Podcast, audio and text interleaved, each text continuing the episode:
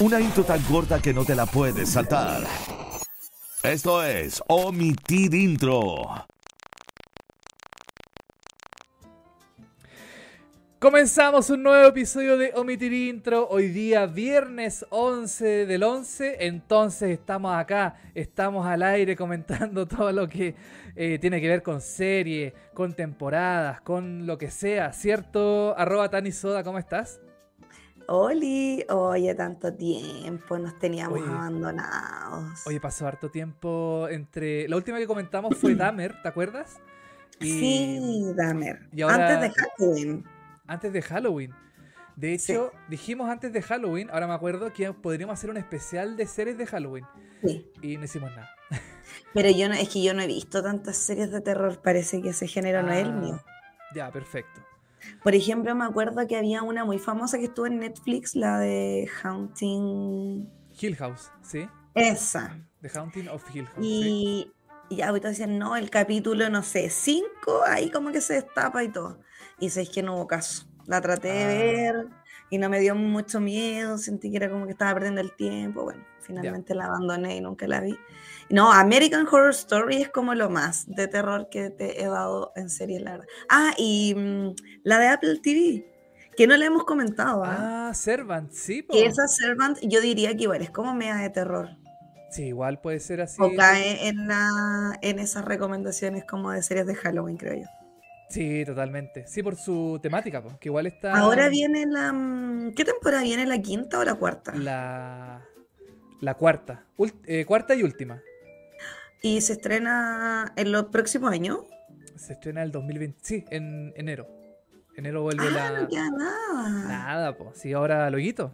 Es súper Ya, buenísimo. Así que esa también podríamos comentarla. ¿eh? Podríamos también. Oye, hagamos un recuento de las series que que están actualmente con temporadas vigentes. Ya voy a partir, vamos imponiendo de las que nos acordemos, pues, de las que estamos viendo. Ya. Ya, yo parto está la última últimos capítulos de The Walking Dead. Yo sé que es una serie que va eh, full en picada, que ya probablemente seamos cuatro personas las que la veamos, pero voy al día. Entonces, me falta el capítulo de esta semana, así que no lo he visto. Pero quedan nada, quedan eh, como cuatro capítulos para que termine. ¿Y cómo va eso? ¿Cómo va la última temporada de Walking Dead? ¿Va...? ¿Sabéis que va bien? Bueno, como la mayoría de las temporadas cuando empieza como a quedar la cagada.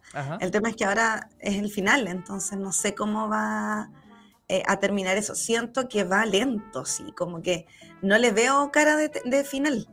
Yo creo que la van a terminar rápido y quizás no va a ser un final tan bueno, pero bueno, ya está, llevo 12 años de mi vida viendo esa serie, así que ya es hora de decir adiós, creo yo. Es hora de decir adiós, yo creo, Soda, porque... Bueno, tú fuiste una, de las últimas que siguió como viendo la serie. Yo la abandoné como en la décima temporada. Y yo dije, ya, esta cuestión no, no puedo seguir. No puedo seguir con esta serie porque ya como que siento que mm, eh, no sé, como que la historia, los personajes ya no me atrapaban tanto como al principio, por ejemplo, que era la novedad, era la serie de zombies, ¿cierto? Porque no había series de zombies en, televisión. Y, esta era como la mansa novedad, pues. Entonces dije, ya, ok, voy a verla. Y personalmente la dejé, no me acuerdo si la novena o la décima temporada, pero ya no, no. Decidí nomás. Bueno, eh, ya, esa serie está terminando eh, y es una de estoy viendo. ¿Cuál, qué, otra qué otra serie está con temporada vigente? Eh, bueno, The Crown, que lo estuvimos comentando antes de comenzar, que falta, que nos falta ver esa, por ejemplo. Nos falta seguir esa, esa empezarla. Yo terminé, de hecho, la serie que vamos a comentar hoy día, que es The Handmaid's Tale. La terminé hoy día en la mañana. la última temporada, la, la cuarta, temporada, no, perdón, la quinta temporada. la eh, quinta. La quinta, sí. La terminé hoy día en la mañana y mm, pretendo seguir ahora con The Crown. Seguir con The Crown. Eh, también llegó otra que me gusta mucho que se llama Mythic Quest, que está en Apple TV, que la encuentro muy entretenida. Em, tengo que comenzarla. es de videojuegos, es como de una empresa de videojuegos donde pasan cosas, em, pero muy entretenida. Es muy. pasan es como una crítica muy actual a la industria de los videojuegos. Entonces igual como que ah, me, llama la atención. Eh, eso, estoy viendo ahora. Em, ¿Qué más? ¿Y The White Lotus la terminaste? Eh, ah, The White Lotus, pues también. Estoy en la segunda temporada. Eh, voy, sí, pues, a, voy a la par con la tele. Entonces, ya llevo los dos episodios y ahora el domingo viene el tercero. Y creo que son seis. Creo que son seis episodios. No sé cuánto. Yo me tengo que poner al día todavía con, con The White Lotus. Perfecto. Pero, eh, eh, ¿los capítulos cuánta duración tienen? No, una hora. Ah, ya. 50, 56 es lo que dura. Ah, ya, ya, ya. Eh, cualquier serie como de HBO, que son como 50, 55, por ahí más o menos. Es HBO, así que esos capítulos son mínimo 40 y lo más corto creo yo 47 minutos así.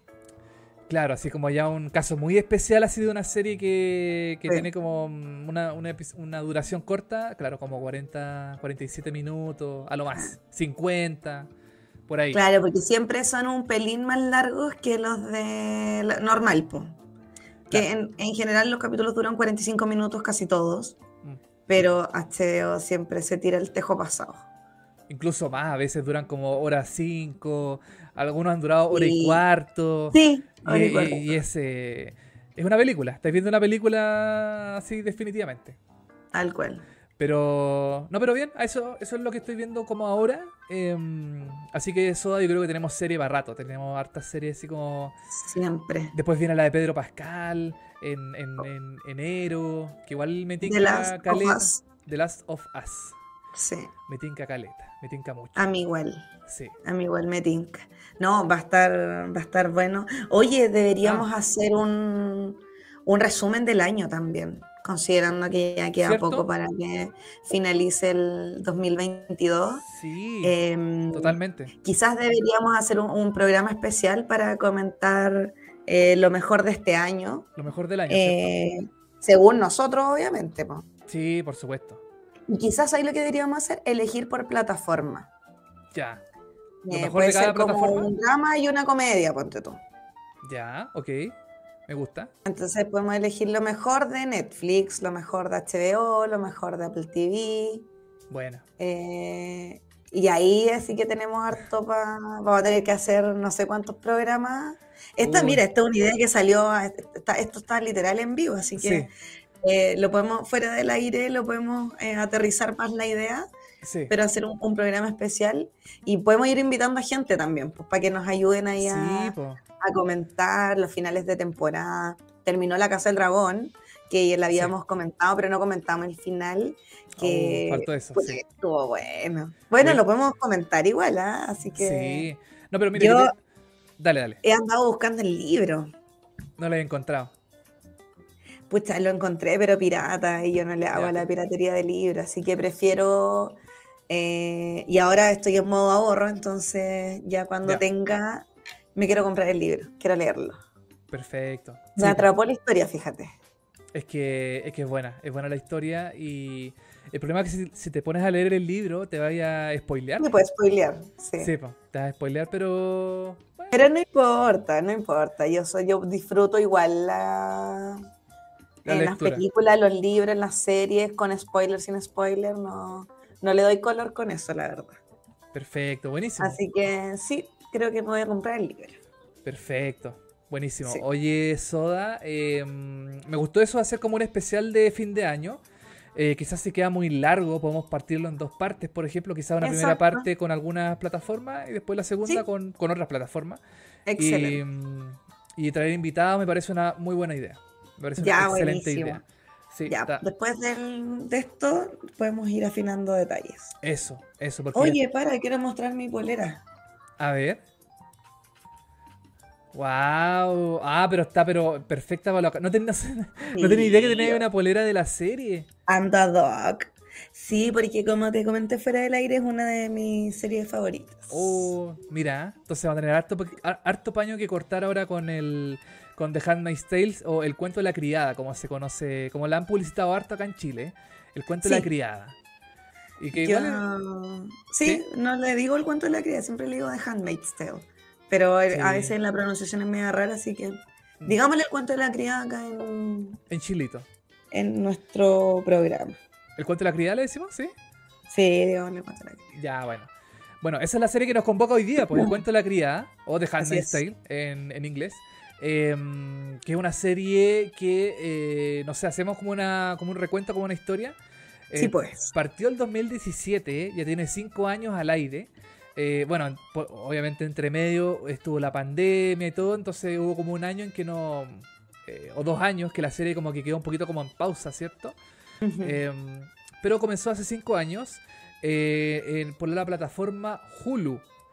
Hulu. Hulu, que es, em, es, plataforma, es una plataforma de Disney, ¿cierto? Eh, propietaria de Disney, que tiene Disney Plus, ESPN, e todos los Star, los Fox, toda esa, toda la, como la, el conglomerado del ratón, del ratón Mickey, eh, tiene Hulu. Y eh, esta serie se, em, se emite a través de esa plataforma, no es una serie de televisión propiamente tal, así como por televisión, que se vea semana a semana. Eh, no, esta se, transmite por streaming, es oficial de Hulu y acá en Chile ha pasado por muchas eh, plataformas, ha pasado por Fox. Está en varias, o sea, no sé si todavía, pero recuerdo que yo la vi hasta en la aplicación de DirecTV. Sí, pues. DirecTV Go la tiene, mm. eh, estaba en Amazon, pero la última temporada está en Paramount Plus. Está en Paramount Plus. No sé si hay otra aplicación más que la haya traído, no sé, e, e, Star Plus, por ejemplo, desconozco si, mm, no, si la tiene, o las otras temporadas quizás, no sé. Que yo sepa, eh, no está ni en no está en Star Plus, eh, está en, ah, solamente en, Paramount en Paramount Plus, que es una plataforma relativamente nueva, que le han hecho harta propaganda en televisión, en la calle. Eh, hay harta gente haciendo, eh, además que es de televisión, entonces como que le hacen harta propaganda ahí. Claro. Ya, yo aprovechando voy a, recomendar un, par de cositas que hay en, en, Paramount que me parecen interesantes de... En ah. caso de que alguien no tenga la aplicación y está bien diciendo así como, oye, ¿qué series puede ver? Eh, yo vi eh, Yellow Jackets, en, en Paramount. Ajá. Eh, que, está ahí. Es una serie que estuvo nominada a los Emmys este año. Sí. Eh, bastante entretenida, la verdad. Eh, a mí me, gustó. Que la podríamos comentar. Em, también, también, está El cuento de la criada. Y hay series como bien como antiguas como clásicas. Por ejemplo, está South Park. Está La Casa de los Dibujos, que la daban en el MTV. Sí eh, súper antigua. Está Sabrina la Bruja Adolescente, tiene todas las temporadas de Daria, de A. Arnold, está también Killing Eve, Twin Peaks. Eh, la verdad es que hay, hay harta. Hay harto para ver en Paramount. Em, como cosas random, está toda la, serie completa de Dexter. Em, y esas como me has conocido. Ah, y estoy viendo una comedia que la he encontrado súper entretenida, se llama Broad City que igual es como antigua. Sí. Es antigua, a ver, es bastante chistosa la verdad. Eh, me ha gustado hasta ahora. Así que encuentro que es un catálogo bastante interesante, al menos para probarla un mes, ponte tú. Yo, yo le daría la oportunidad. Si es que alguien está dudando, em, yo encuentro que, no, tiene mal catálogo, fíjate. Creo que el primer mes es gratis, o los primeros siete días, algo así. Pero. Mm, ah, siete días gratis, claro y vale 3.200 pesos al mes. Y podéis tener, al menos yo la comparto, em, y tiene tres perfiles la persona que me comparte la cuenta. Ya. Así que em, igual lo podéis pagar entre tres y te sale a mil y tanto cada usuario, así que igual está conveniente. Sí, por totalmente. Oye, em, después de esta publicidad gratis que le hicimos a, que le hicimos a, a Paramount Plus, eh, Seguimos con la serie. Ah. ah. ya, no, mentira. No, perdón, perdón, me, olvidé de. Eh, te quería comentar que la serie eh, de Handmaid's Tale está disponible. Ay, aquí lo tenía, se me fue. Espérame. Eh, está disponible en. Aquí está. Está en Paramount, ¿cierto? Em, y está también en Movistar Play. Ah, en Movistar, ya. Que es una. Que es como la, la, plataforma de video de Movistar y. Bueno, ahí, ahí está disponible también la, la serie según esta aplicación que se llama eh, Just Watch, que es bien buena, yo la recomiendo, justwatch.com, eh, por si quieres buscar una película, por ejemplo, o una serie, eh, le pones el, nombre, ¿cierto? Y puedes ver en qué plataforma está. Oh, buenísimo, porque sabes que el otro día estaba buscando una película. Ya. Terrifier, creo que está como bien de moda, que dicen que eh, ha provocado desmayos en las salas de cine en Estados Unidos y todo. Y la quería buscar, po, y no estaba en ninguna aplicación, pero me dijeron que estaba en Cuevana, parece. Pero eso yo decía, ¿cómo no va a haber un lugar donde yo pueda buscar en qué página está la, la, película o la, serie que quiero? Sí, para acá eh, se supone que esta aplicación se llama Just Watch, eh, te muestra en qué plataforma está lo que tú busques. Hay cosas, hay cosas, que están disponibles en alguna parte y otras que no están. Pues, claro, y otras que te van a decir que no. Pues. Exacto. Así que esta es recomendado, es gratuita eh, y ese es otro dato, dato útil que les doy también eh, hoy día a todas las personas que nos están viendo. ¿Y es una aplicación y una página web? Es aplicación y página web, sí. Puedes descargar la aplicación en el teléfono si quieres, yo la tengo. Y veo, por ejemplo, ah, también te muestra cuáles son las nuevas series que van agregando a a las plataformas. Bueno, oye, mira qué buen dato, ¿Sí? Tele. Sí, sí. Así que yo de repente. Tu tío Tele te recomiendo aplicaciones. El tío Tele, ahí. eh, Excelente. Y, mm, y, te muestra, por ejemplo, qué nuevas series llegaron a Netflix, a, no sé, a, a, HBO Max, a, lo que tú quieras. Eh, series, Buenísimo. Y series y películas, no solamente series. Entonces, ahí hay varias. Es una recomendación que les doy así al pasar. Entonces, eh, The Handmaid's Tale está disponible en Paramount y en Movistar Play según esta aplicación. Perfecto. Así que, bueno, eso con la zona de recomendaciones. y, vamos con la serie, pues ya estamos... Eh, eh, llevamos como 20 minutos de transmisión y no hemos y dando puro jugo. Dando puro ya, ahora sí, ahora partimos. Tierra derecha, vamos. Ya, tierra derecha. The Handmaid's Tale. la dan en Hulu. La dan en Hulu, la dan bueno, una a la semana, porque esta es como la nueva tendencia de, lo, de algunos. Solamente Netflix tiene la tendencia de estrenar como toda la, la vez. El completo. Exacto, te tira todo el churrete de una, eh, todas las, todas las temporadas, todas las series, o sea, bueno, todos los episodios de una. Eh, Hulu en este caso te da em, episodios semanales. ¿Cierto? En este caso de Handmaid's Tale, que es una de las grandes series de la plataforma. De hecho, Hulu en Estados Unidos se promociona bastante con esta serie. Porque es como la es como el gran caballito de batalla de. La joya.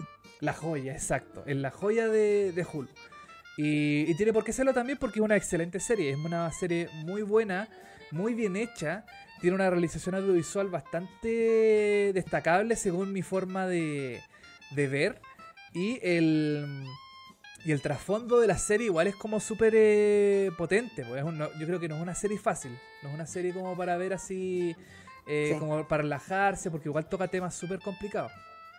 Mira, no es primero una es una serie, según yo, para hacer maratón. No.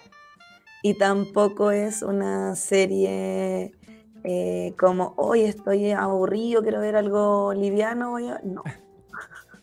no. Es una serie que te exige, em, te exige... estar atento primero. O sea, no es como una serie que tú pones de fondo mientras estás cocinando. Ponte Exactamente. Eh, y, por lo demás que lo hablábamos también en, eh, fuera del aire, es una serie que a las mujeres les llega eh, de una forma muy distinta o muy particular.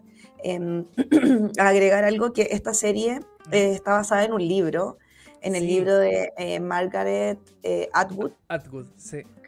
Que, que, cuenta un poco este, este mundo distópico en donde las mujeres o sea, el contexto general es que hay una, una crisis de fertilidad en, el mundo. Bueno, esto está basado en, Estados Unidos, ¿cierto? Em, y hay problemas de fertilidad. Por lo tanto, se empieza a crear eh, como un nuevo sistema de vida eh, basado en la Biblia. Estos son todas personas fanáticas religiosas. Eh, donde se crea Gilead. Gilead se llama como este nuevo país o este nuevo estado, no sé cómo denominarlo. Em, claro. que en el fondo es Estados Unidos, en los distintos estados donde se empieza a crear esta nueva forma de vivir. Y en el fondo lo que ellos quieren es em, repoblar un poco la, el país. Eh, y, claro, y, dentro de la serie también se encargan de mostrar em, como que, entre comillas, no hay crisis, ¿cachai? Como el tema de que la gente vive con lo justo y necesario, que no hay tanta contaminación, eh, que los niños son felices, que van a buenos colegios, eh, que no hay delincuencia. Em, entonces como que entre comillas te meten estas cosas buenas, pero en desmedro de todo lo demás, o sea, ni siquiera sé si es una dictadura, porque no sé cómo denominar el estado en el que se encuentran las personas que viven ahí. pues Claro. Y también recordemos, Soda, que eh, las mujeres empiezan a perder fertilidad, ¿cierto? Hay algunas mujeres que ya no, no tienen la, la, opción de, de, reproducirse, ¿cierto? No tienen la, facultad de, de como de, engendrar un hijo. Y por eso también se, se, esclaviza a mujeres, ¿cierto?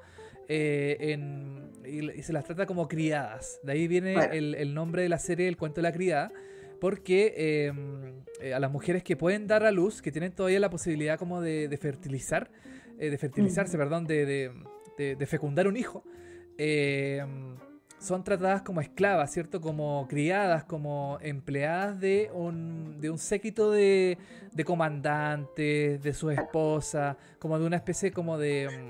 De, hombres poderosos finalmente, que son quienes eh, lideran este nuevo Estado. Claro. Eh, y en el fondo las mujeres fértiles, su rol, digamos, dentro de esta sociedad, eh, es darle hijos a, estos hombres. Exacto. porque por supuesto el problema de la fertilidad es de las mujeres y los hombres jamás son los que no pueden tener hijos. O sea, la mujer es la que tiene como el útero malo y no el hombre eh, los espermatozoides muertos, ¿cachai? Exacto. Eh, y dentro de esto también em, las mujeres tienen distintas como categorías. Eh, tenemos entonces en, primer lugar a, las criadas, que son estas, estas las que estaba mostrando ahí en la imagen, que ellas están vestidas de rojo. Claro. Em, con estos como sombreros. sí, como, una, como unas no sé si decirles como capuchas o, un tipo de... Sí, mm, que son como la de lo que tienen los caballitos, como que en el fondo lo único que hacen es que tú mires hacia adelante. Ellas no tienen ni siquiera nombre, o sea, cuando ellas las, las designan a una casa, em, toman el apellido del hombre de la casa. Entonces, por ejemplo, Luis González eh, recibe una criada en su casa eh, la criada va a pasar a llamarse De González. No es, no tiene su nombre, es de, algo. De, hecho, creo, Soda, que es como el nombre de, la persona, porque por ejemplo, eh, June, que es el Ah, claro, era Offred. Era Offred, ¿cierto? Offred, de Fred. Entonces, en este caso sería como de Luis. Claro, de Luis. del Lucho. Em, y... es tremendo porque quizás me voy a adelantar un poquito la trama, pero recuerdo que, claro, ellas no tenían nombres. Em, y dentro de lo que se les permite hacer, ellas también van a comprar. Entonces, eh, van en duplas, acompañadas de eh, militares con metralleta y cosas como para custodiarlas. Eh, y en una de las escenas que, a mí más, que, que me marcó de la serie, es cuando va con, la otra criada, porque además no van hablando nada, como que se acompañan y cruzan dos, tres palabras. Claro. ah, ahí tenéis el... Tengo un, como un organigrama de los... Excelente. De como de los, de los estados de... De, los niveles como de, los cargos, no sé cómo se le podemos denominar, que tienen las mujeres dentro de esta sociedad. Exactamente. Ya, pues, y están comprando en este, como en un almacén. Sí. Eh, y Jun como que tocan la misma manzana, ponte tú. Jun es la protagonista de la serie, después vamos a pasar a explicar un poco los personajes. Pero toman la manzana y ella mira a la otra criada y le dice Jun, como que Jun le se presenta y dice su nombre. Sí, po. Y la otra criada la mira y como que le responde con su nombre también, no sé, Samantha por poner tu nombre. Claro. Y entre todas después, dentro del mismo almacén, se empiezan a decir sus nombres. Y es un momento tan como simbólico, que en el fondo es decir como, oye, soy mujer todavía, como que tengo mi identidad, como que independiente que estemos en este minuto, em, como sin poder, a merced de los hombres o de esta gente poderosa, eh, sigo existiendo, tengo una identidad, esa. E, esa es la... Oye, y los supermercados... No sé si esa es la escena particular, pero... pero es el lugar. esa era la dinámica donde estaban cuando pasa esta escena que yo te acabo de escribir. Sí, Sí, oye, en los supermercados, ¿cierto? Como que toda la, ciudad es muy limpia, es muy pura, ¿cierto? Es como todo blanco. Em, los lugares, ¿cierto? Los recintos, las casas son muy clásicas, ¿cierto? Son como eh, lugares muy em, bien decorados, como a la antigua, como grandes, no sé si mansiones, pero como casas muy de estilo em, como, como de alcurnia, ¿cierto? Como de un nivel, de un estrato social alto. Como que no hay pobreza, ¿cachai? No, hay pobreza. No hay basura en las calles, no hay, no sé, caquita de perro, eh, no hay desórdenes, no hay bulla, no hay ruido, eh, no hay publicidad en las calles. Eh, es todo muy... Es, Corea del Norte, es Corea del Norte totalmente así como... es como un régimen totalmente autoritario, totalitario, eh, donde mm, no hay publicidad, no hay diarios, no hay libertad de prensa, no hay, no hay nada. Y donde los hombres tienen el poder. Y donde las mujeres son las que están relegadas a, esto. Si podéis poner de nuevo la gráfica, eso. Eso. aquí están las eh, handmaids, que son las criadas, ¿cierto? Eh, después están las martas, se me había olvidado el tema de las martas. Las martas, sí. Que, son como, las nanas. Son como las nanas, exactamente. ¿Cierto? Después están las tías, las aunts, que son la, como la aunt Lidia, ¿cierto? Que como aunt. Que es la que después vamos a hablar de los personajes.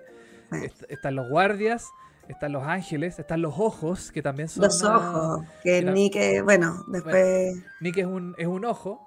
es un eh, ojo. Y está también el, bueno, el comandante, ¿cierto? Los comandantes y sus esposas, que en el fondo es la esposa. Nada más que eso. Exacto, eso quería decir también, que está la esposa, que es solamente la persona que acompaña al comandante, ¿cierto? Aquí se pueden ver todos los cargos que tiene el comandante, todos los rangos. Eh, y, aquí dice wife y dice, aquí quería, quería acercarme un poquito a esta, a esta zona, solo una esposa. Una esposa Just a wife. Just a wife. Porque también la serie, ¿cierto? Tiene la, la, particularidad de que están las... La, bueno, en realidad todas las mujeres, ¿cierto? Como dices tú, las criadas, las Martas, las, eh, las tías, hasta las esposas, están en, a, merced del comandante, que es este ser superior, ¿cierto? Que es este hombre, esta persona que puede hacer lo que quiera con las, eh, con las, eh, con las criadas, que se pueden hacer lo que quieran con las esposas. en las primeras temporadas podemos ver burdeles, ¿cierto? Que va eh, Fred, el comandante eh, Waterford, va a estos como burdeles a, engañar a su esposa, ¿cierto? Y la esposa así como que prácticamente sabe a lo que va, pero tampoco le dice nada, pues entonces... Y en los eh, burdeles también hay mujeres que están obligadas, por supuesto, todas están obligadas a estar ahí. Em, y en el fondo el burdel igual es como cuando te, cuando te bajan un poco de categoría Em, y dentro de eso, claro, te pueden mandar un burdel donde tu único trabajo es satisfacer sexualmente a los comandantes que llegan ahí. Eh, y también están las personas que van a las colonias, que las colonias son como estos lugares donde hay mucha contaminación, eh, donde en el fondo como que las llevan a morir, como que hay muy poca gente que dura más de dos meses en las colonias. Exacto. Eh, que es un lugar muy industrial, ahí se ve, que nunca se explica muy bien lo que es la, las colonias, pero son lugares donde está la tierra muy contaminada, donde eh, estás trabajando todo el día, no te pagan. Em, llegas a un lugar como, es como una especie de, eh, como, si, como un... ¿Como un ah, establo? Sí, como un establo donde ahí tú duermes y te dan las comidas, las tres comidas del día, y si es que. Claro. Eh, y muestran pues cómo las mujeres empiezan a perder los dientes, cómo se te empieza a afectar la piel. Eh, y en el fondo, las personas que mandan a las colonias te, envían como castigo. Eh, y además son las mujeres que ya no sirven, entre comillas, para nada. Por ejemplo, una mujer de 50 años que por supuesto ya no es fértil, eh, una dueña de casa que no tenga un título ni nada, ¿para qué va a servir esa mujer? Para nada, por lo tanto te mandan a las colonias, trabajas uno o dos meses en la tierra, te mueres y chao. Eh, pero por ejemplo, si eres una mujer em, independiente, por ejemplo, una profesional que no puede tener hijos, eh, tu cargo que te correspondería sería como una Marta, por ejemplo. Exacto. Porque las Martas son em, doctoras, abogadas, o sea, son personas con, con formación profesional, pero como no pueden en esta sociedad eh, tener un puesto de poder o trabajar, contribuir a la sociedad, las denigran a solo ser una empleada y ser una Marta. Una sirvienta. Que en el fondo, entre comillas, no es tan malo porque a las Martas no las violan, nada. O sea, entre comillas, la pega de la Marta es mantener la casa limpia, hacer el almuerzo y, eso sería. Claro. Pero las que lo pasan peor son las criadas, porque en el fondo a las criadas las violan em, todos los meses durante sus días fértiles para poder engendrar hijos. Eh, cuando quedan embarazadas le quitan a los hijos porque queda para la esposa del comandante y el comandante. Eh, y después de que ya tuviste, lograste tu misión, te quedas, no sé, un par de meses con la guagua, le hay pechuga, qué sé yo, eh, y después listo, te vais para otra casa porque tenéis que seguir engendrándole hijos a los comandantes. Entonces, em, es, tremendo como el rol de la mujer en esta serie, como todo lo que se denigra. Eh, y bueno, la serie parte, bueno, ahí vemos a la protagonista, que es eh, June Osborne, interpretada por la gran eh, Elizabeth, Moss.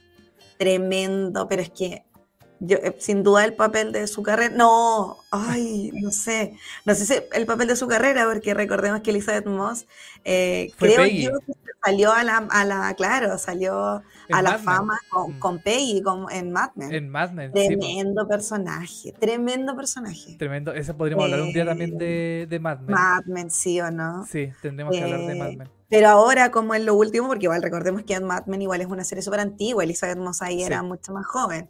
Em, pero ahora yo creo que igual este personaje la ha impulsado a todo en, su carrera. Ha estado nominada muchas veces a los Emmy. No sé si alguna vez se lo ha ganado. Eh, oh, buena pregunta. En serie dramática. Ahí, me pillaste, habría que buscar la información. Vamos a averiguar. Oh. Pero bueno, la serie parte con, con June, June Osborne, que es esta Elizabeth Moss. June es editora. Sí.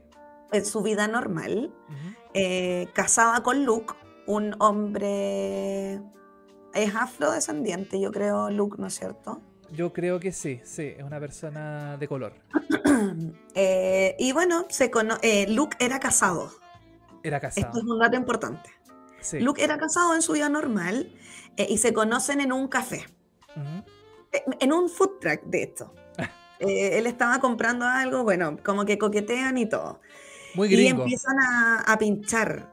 Y él mantiene una relación paralela con Jun mientras estaba todavía con su pareja. Verdad. Toda razón. Eh, esto es importante en el contexto porque paralelamente se estaban eh, em, haciendo pequeñas cositas eh, para quitarle derechos a las mujeres. Estaban como en esta transición de pasar de ser Estados Unidos como lo conocemos a ser Gilead, que es en lo que se transforma finalmente después este mundo distópico y que le quitan los derechos a las mujeres. Entonces en la serie muestran eh, porque en el fondo Jun después como que paga el pecado de haberse involucrado primero con una persona que era casada y entre comillas de haberle quitado como el marido a otra mujer, como que eso era muy castigado, era muy mal visto y todo.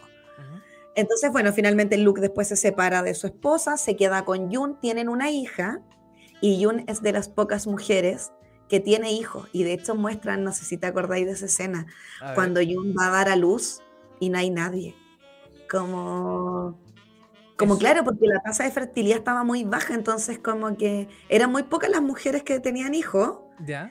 Eh, y, y Jun va a tener a la guagua, entonces como que era el gran evento gran, pero se juzgaba ah. así como casi que por qué Dios le manda un hijo a esta mujer claro. que es tan mala, ¿cachai?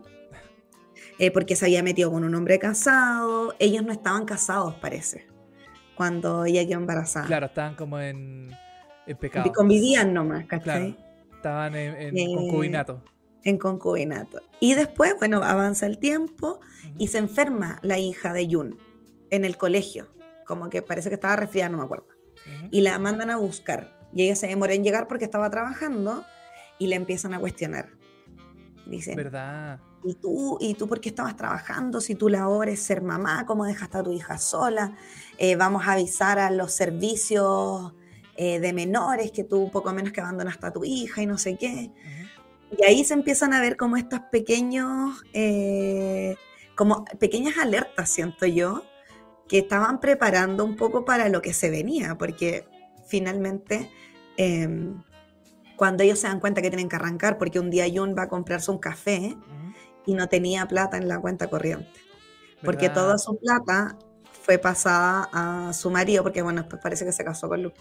Pero eh, la mujer ya no tenía derecho a nada. O sea, imagínate, yo voy a comprarme un café y no tengo plata en mi cuenta corriente y toda mi plata se le fue a mi marido. A tu marido, claro. Y si no tenía marido, a mi papá. O a algún hombre, a mi hermano. claro, responsable como más. porque las mujeres ni Imagínate esas alertas. Entonces, en ese momento Jun dice así como ya, es que nos tenemos que ir porque esto se está descontrolando.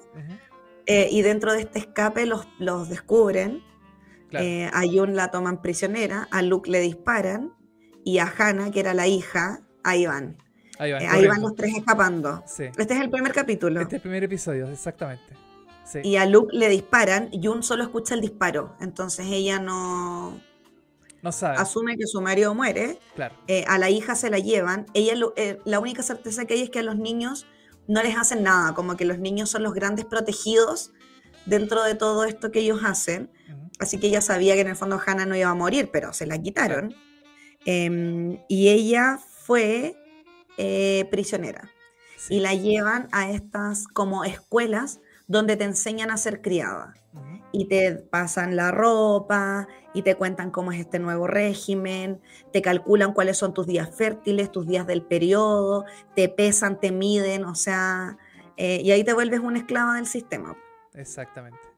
Y ahí la muestran a ella, em, a la protagonista que, es Jun, con su amiga, que es Moira. Moira, em, mejor amiga, que tremendo personaje, que en esta última temporada siento que no sé qué le pasó a su personaje. Eh, los ah. guionistas eh, se fueron un poco a la B con, con algunas historias, siento yo. Totalmente, totalmente. Sí, pues ella. Bueno, con algunos personajes como tú dices, Soda, eh, Moira y, y, Jun son amigas afuera, ¿cierto? En el mundo eh, Eran amigas, claro. En el mundo pre-Gilead, ¿cierto? Antes de todo el tema de la de, que empezaron a. Hoy me escucho. Me escuché en tu computador, parece. Ah, no, ahí, paró. No, era. me escuchaba yo. Eh, en este mundo pre-Gilead, ¿cierto? Que estaba que estaban ellas dos. Eh, ellas dos son prisioneras, ¿cierto? Eh, se toman, son puestas como criadas, ¿cierto? Y, em, y empiezan las dos como también a confabular también, porque ellas dos no pueden... eso también es interesante dentro de la historia, como la confabulación de cómo em, June o Offred, en este caso, que es el nombre de ella en, en, como en, este nuevo régimen, eh, empieza como a confabular, empieza a, ver, eh, bueno, nosotros primero conocemos todo este sistema, ¿cierto? Cómo funciona, los rangos, los comandantes, las tías, las martas, porque es todo un mundo nuevo que se empieza a gestar em, después de esta toma de posesión, ¿cierto? De, eh, de este régimen totalitario, totalmente religioso, fanático, de que todas las reglas son según lo que dice Dios, pero tampoco son son tan así porque son interpretadas según sus propios... Eh, claro. como cualquier... Aquí quizás, no sé, eh, como cualquier religión, porque las religiones... Perdón si hay un fanático religioso conectado, dices tú. Perdón si hay alguien muy fanático, claro, de la religión, pero... Eh, así son las cosas. Pues, o sea, todo el mundo interpreta la religión a su modo de ver, a, su forma de, expresarse, a su forma de leer las interpretaciones, ¿cierto? Y aquí también no, es no es distinto el caso. Acá también eh, se forman eh, castigos, se forman em, eh, como formas de vivir según esta nueva, según esta religión, que es según la religión de Dios, pero interpretada según la, lo que ellos entienden como religión y como lo que Dios quiere que sea para su patria, para su país, qué sé yo.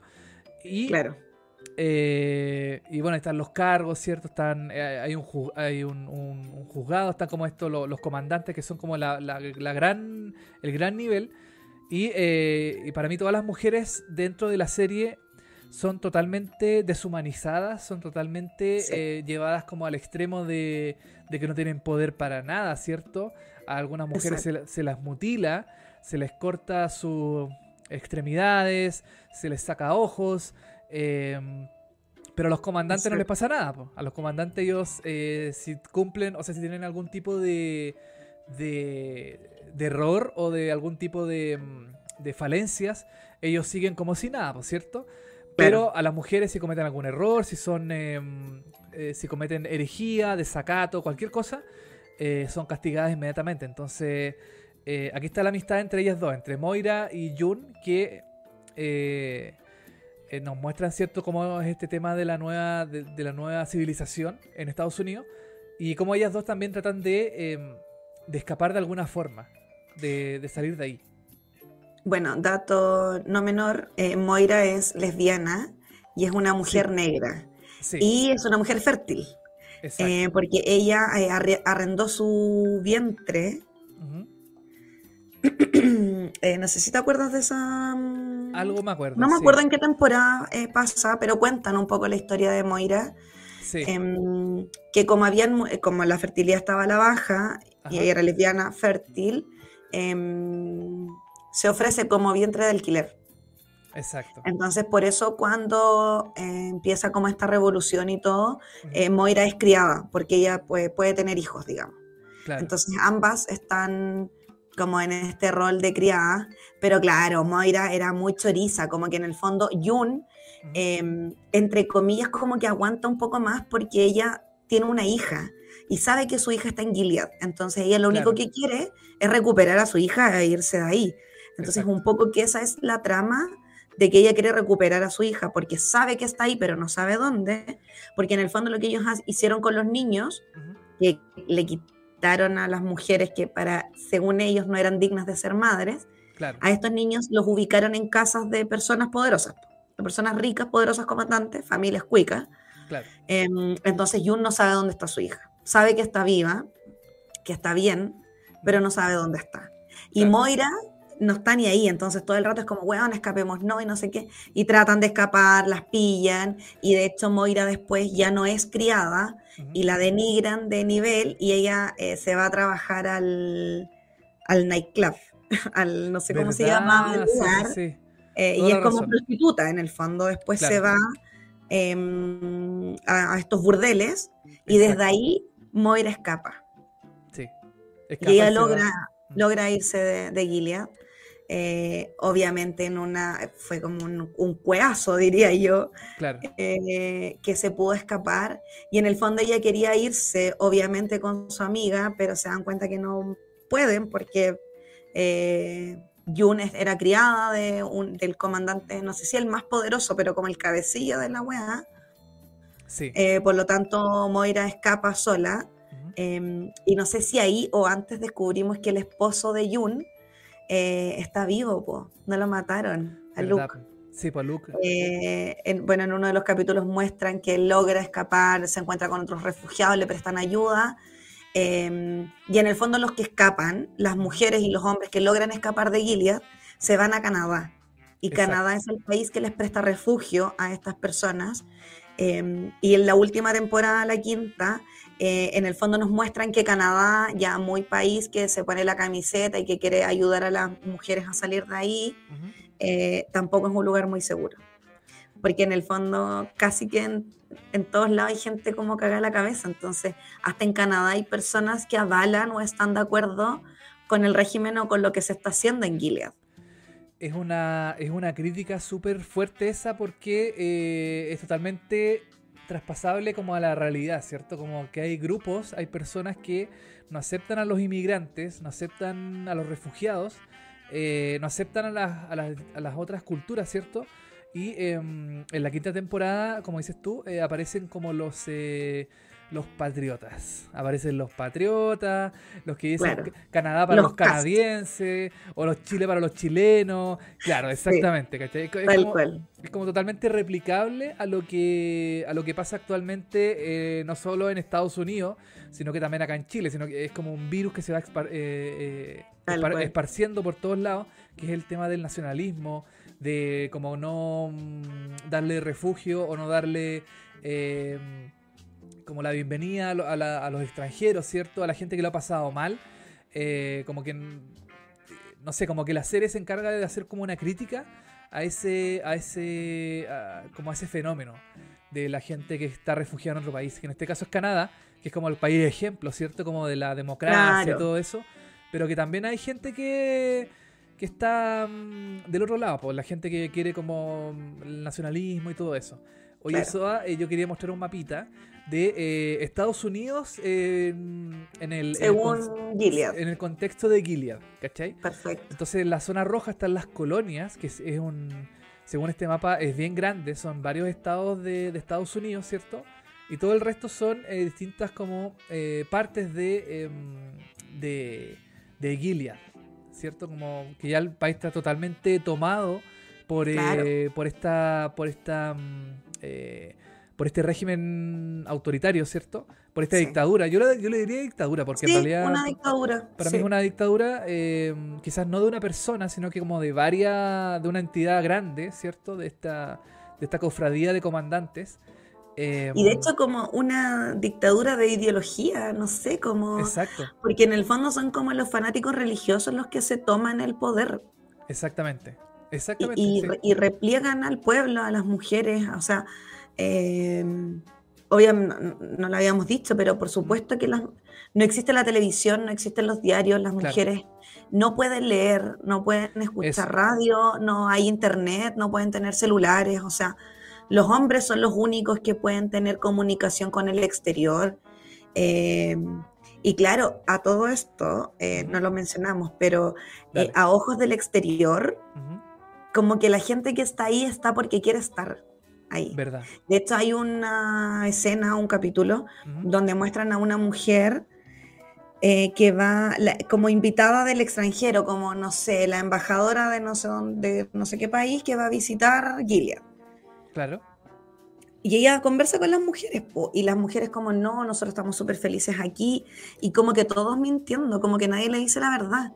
Y Jun la protagonista, en un momento habla con ella y le dice así como, tú sabes lo que está pasando, o sea, como, tú caché que esto es mentira, onda, ayúdanos. Claro. Y ella le dice, es que no puedo ayudarla, porque además su país, que sabe que la web es incorrecta, el país donde venía ella, no me acuerdo, creo que era mexicano, no sé dónde era, sí.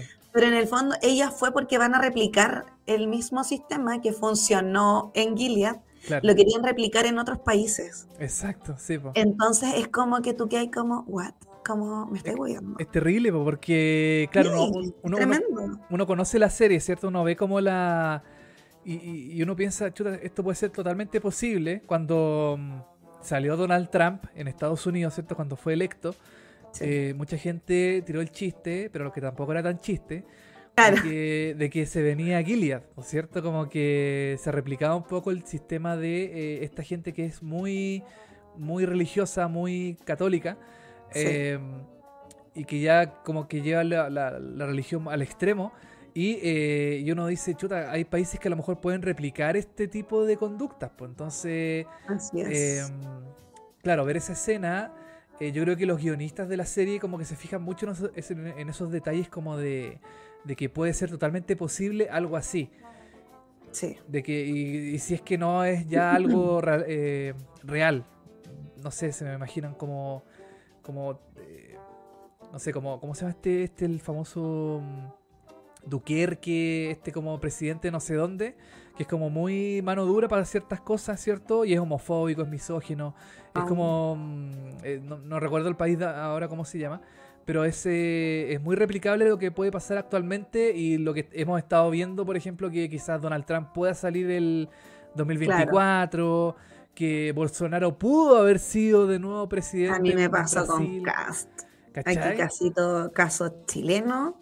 Sí, eh, yo de verdad, y bueno, en Twitter obviamente hay algunos chistes así como, no, si sale Cast nos vamos a convertir en el cuento de la criada. Porque en el fondo eh, ellos ven a la mujer como un instrumento nomás. Exacto. Eh, y que el poder lo tienen los hombres y que ellos son los que toman decisiones. Entonces, algo que a mí también me gusta mucho de esta serie Em, es que muestran como todo el camino, ¿cachai? Eh, y si bien Jun, que es la protagonista, y muestran su sufrimiento, eh, cómo es cuando ella llega a la casa del comandante, se explican muy bien los roles de cada uno de los personajes, los ojos, los comandantes, las esposas, las criadas, las martas, lo que pasa en las colonias. Em, muestran historias de otras criadas en otras casas, cómo son tratadas, que hay comandantes que algunos tienen un poco de corazón o hay algunas esposas de comandantes que no están de acuerdo con esto que pasa. Em, muestran problemas de salud mental, eh, muestran cuando las criadas quedan embarazadas, cómo se hace em, el tema del parto, eh, cómo se hace el desapego, eh, cuáles son los castigos que le aplican a las, a las mujeres que incumplen con alguna de las reglas. Eh, muestran también cómo era anteriormente la vida antes de Gilead y cómo de a poco le fueron quitando derechos a las mujeres hasta transformarse en lo que sucede. Em, muestra lo que está pasando en Canadá, cómo son las relaciones exteriores con otros países. Entonces siento que en ese sentido es una serie como súper completa y por eso también me gusta mucho. Como que no se queda atrapada solo en un personaje o solo en una historia, sino que también te muestra como el mapa completo de lo que está pasando. Y eso encuentro que además está súper bien logrado como en todas las temporadas.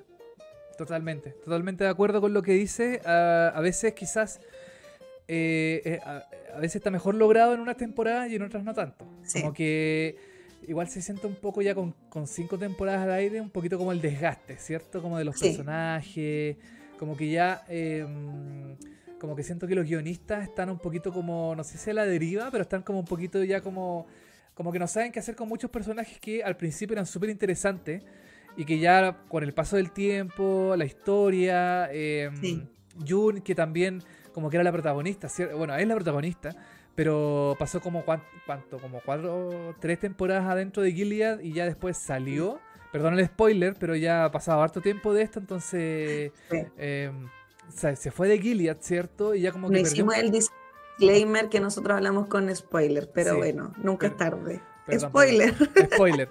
Y por ejemplo, en las primeras temporadas, eh, el uno de los protagonistas era el comandante Waterford, ¿cierto? Fred. Que era. Eh, ahora ya nos vamos a meter a los personajes. Metámonos a los personajes, sí. Ya, buenísimo. Partimos entonces con Fred Waterford. Fred Waterford, que era uno de los comandantes, y como dices tú, quizás era el que más rango tenía dentro de, este como. Mm, eh, o, era uno de los que tenía como cargo más alto, porque nunca sabemos, nunca conocimos a nadie más que tuviese como un cargo mucho más alto que él, que, recuerde.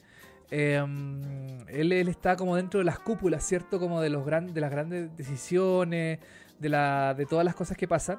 Y tenían a su esposa, ¿cierto? A su esposa que, era, eh, que es, eh, Serena, Serena, Serena, eh, Serena Waterford que es, como lo comentábamos antes, era su esposa, no tenía ningún tipo de estatus dentro de la sociedad, no tenía ningún tipo de derecho, no tenía derecho a elección, no tenía nada, solamente era la esposa que em, en un principio era fértil, ¿cierto? O sea, perdón, era infértil. No podía eh, concebir hijos, no podía tener eh, ningún tipo de, em, de, como de, fecundación, no podía ser fecundada. Entonces para eso seleccionan a June, a Offred, ¿cierto? Que es la Elizabeth Moss, que es la persona que... Em, y que la serie se encarga de mostrarnos que Así funciona Gilead, así funciona. Ahí está el comandante, su esposa y eh, June eh, a través de los eh, de, la familia Waterford, ¿cierto? Que es la eran ellos tres más la Marta, que Marta, que se llama Rita, ¿cierto? Es Rita. Es Rita. y la tía Lidia, la Aunt Lidia, que, también, que también está dentro de la serie y que se preocupa mucho de la... Dale, dale. Te falta un personaje importante de esa casa. Ah, ah eh, Nick. Nick. Nick, que era el chofer del comandante Waterford en un principio, ¿cierto? Eh, Supuestamente era solo chofer. Claro. Pero después descubrimos que tenía em, un cargo, no sé si eran como cargos de confianza, pero en el fondo era un sapo de la yuta. Resumiendo, su cargo se llamaba Ojo. Era el Él era un ojo. Claro. Que era un sapo. Era un sapo, era un era un weón que. Y aparte, mira, lo pone un niño, po. Nick es un niño. Yo decía, yo cuando veía la serie, decía, oye, pero este es un cabro chico, tiene cara de niño, se parece al niño poeta. Entonces, como que. decía, oye, pero. Eh, Versión mejorada, sí. Yo no, yo encuentro medio encachado a Nick igual. Sí, lo encontré bien cachado. Yo, yo, lo veía como muy niño, como muy. Eh, como bueno, la cara. La cara era como muy de, de, de joven, ¿cachai? Bueno, ¿sabes? Porque yo creo que igual me gusta, porque me gusta su personaje. O sea, ah. eh, a pesar de. O sea, tiene, tiene dulce y agra su personaje. Me pasa con él que, que lo amo y lo odio un poco. Sí. Más lo amo que lo odio, pero, pero yo creo que por eso igual me gusta. Claro, y además, bueno, recordemos que esta serie se estrenó en el 2017, entonces ahí también el actor o el personaje se veía muy niño. Ahora, en esta quinta temporada, bueno, él fue subiendo de rango, entonces ahora lo vemos que está, él es comandante ahora. Claro. Mm, y se ve más hombre, más empoderado, tiene más poder además. Sí. Eh, pero es un personaje súper relevante en la trama. Sí, porque, eh, bueno, está el comandante Waterford, está su esposa, está mm, eh, Jun, y Jun hace... Las Martas, ¿cierto? y, Jun. Y Jun. Y Jun hace migas, hace como buena relación con Nick, que, que, ve como una especie de no sé si de Salvador, pero así como un escape dentro de toda la opresión que tiene esa casa adentro, ¿cierto? Ve a Nick como un, como un posible... Y se llega a enamorar de Nick, po. Él, ella se enamora de, Nick, ¿cierto? Porque ella, ella, cree que su esposo está muerto eh, dentro de Gilead. Entonces ve una, una, esperanza dentro de Nick que también lo ayuda, a ella la, ayuda mucho. Ayuda. La ayuda demasiado dentro de la, de la historia y él también se enamora de ella. Entonces como que entre, los dos se, apoyan, siendo que Nick, como dices tú, es un sapo em, dentro de Gilead, pero también como que trata de, em, de, darle su apoyo moral dentro de todo lo que está ocurriendo aquí en este...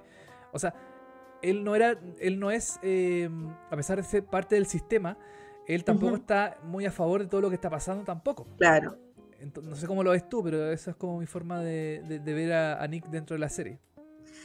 Sí, es un personaje bastante complejo porque si bien está del lado de los poderosos, em, se enamora, po. Se enamora. Se enamora de nuestra queridísima Yun. Eh, y en el fondo, pucha, cuando te enamoráis, te enamoráis nomás, pues como que no hay nada mucho que hacer. Entonces, él, por supuesto, que le presta ayuda, le pone el hombro, la protege de alguna forma, y él también se da cuenta de que lo que están haciendo es, pésimo, que están violando derechos humanos em, y que están cometiendo crímenes atroces en, solo por ser mujeres y por lo que según ellos o lo que según la Biblia dice. Entonces en algún momento eh, íbamos a describir a Nick con la misma palabra como un salvador, un salvavidas, eh, que es como de lo poco que Jun se puede aferrar. Eh, porque si bien, claro, entre mujeres está difícil, porque igual las Martas eh, hacen su pega y tratan de no involucrarse mucho. Eh, Jun como que un poco trata de eh, trabajar o de tratar de hacer como networking un poco con la gente de la que se rodea. y Nick resulta ser un tremendo aliado, pero un aliado de verdad, ¿cachai? No como un aliade, como los que afloran hoy en día en las redes sociales, no, Nick eh, se pone la camiseta y todo. Sí. Y bueno, ya en un minuto es evidente que ellos eh, sienten cosas. Y bueno, acá tengo una pregunta para ti. A ver, ¿qué pasó? Eh, Fred. ¿Ya? El comandante. El comandante.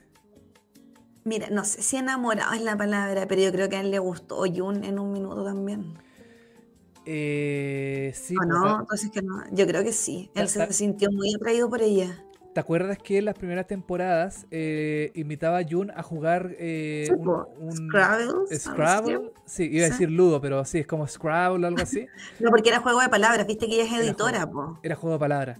Entonces yo creo que ella, o sea, bueno, él, el, comandante se enamoró de ella también por su inteligencia, por su forma de ser, por su forma de, expresarse también, por, por ser ella, por ser eh, Jun. yo creo que él la vio más que una criada, la vio quizás como... Como, claro, como una posible eh, amante. No quiero decir pareja, yo quiero decir amante, porque está su señora, ¿cierto? Eh, y en el fondo, en el fondo siento que los comandantes hacían lo que querían con las criadas. O sea, podía, las violaban, las, em, las, encerraban algunos. ¿Ah? Recuerda que eh, en un momento Fred invitó a Jun al puterío. Sí, po. Le invitó para allá. Y ahí creo, y ahí Jun ve a, Moira. A Moira, exactamente, sí, po. Sí, por la razón. Entonces, imagínate el nivel de confianza que agarra el comandante con su criada. Le regala un vestido de fiesta y la lleva al, puterío. Entonces, claro, Fred en un, en un minuto, eh, claro, porque el deber un poco de él era violar a Jun. Eh, Dejarla embarazada. No diría una vez al mes, porque durante sus días fértiles, que no sé, han sido tres o cuatro, la tenían que violar todas esas noches. Claro. Y cumplir con el ritual, porque em, al violarla durante los días fértiles había probabilidad de que ella quedara embarazada. Exactamente. Finalmente, claro, eh, Serena, la esposa de Fred, empieza a cachar que Fred tenía cierta, entre comillas, debilidad por la criada. Por la criada, exactamente.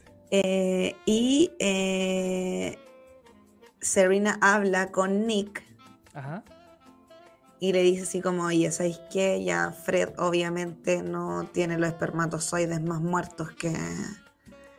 Claro. No sé, Lucía Así que por favor, acuéstate con Jun. Em, para que la embaraces, Exacto. Eh, y Nick no podía negarse, por supuesto, porque su rango tampoco le permitía poder decirle a la esposa del comandante vayas a la chucha. Claro. Eh, y, a Jun, en el fondo, Jun tenía que hacer lo que se le indicaba nomás. Em, pero ellos ya, no me acuerdo si ellos ya habían estado juntos antes de eso. Eh, parece que sí, parece que sí, pero no llegó, no pasó nada. O sea, eh, tuvieron como relaciones entre ellos dos, pero claro, no, no hubo una una, una fecundación. No llegó el, el óvulo, a, no, ¿cómo se llama? El, el, el espermatozoide al óvulo. Pero en este caso sí, po. Eh, Serena le dice a, a Jun, como dices tú, y a Nick que tengan relaciones porque no está pasando nada con el comandante. El comandante no. Parece que como, el comandante disparaba. Disparaba. Eh, ¿Cómo se llama esto? Eh, balas de salva. Disparaba.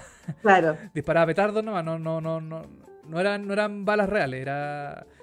No, no, el, comandante no tenía, no tenía espermatozoides, como dices tú. Exacto. Entonces, eh, ah, y esa escena igual es dura, porque Jun tiene que tener sexo con Nick, que si bien ella eh, fue un, sexo consentido, digamos, de alguna forma, porque a Jun le gustaba Nick, a Nick le gustaba Jun, eh, pero la Serena estaba dos metros más allá, sí, terminando que Claro, y terminando que, o sea, esperando que terminaran, ya te subes los calzones, vamos, y casi que pones las patas para arriba para que haya más probabilidad que quede embarazada. Entonces, em, hay escenas eh, muy, muy, duras. Sí.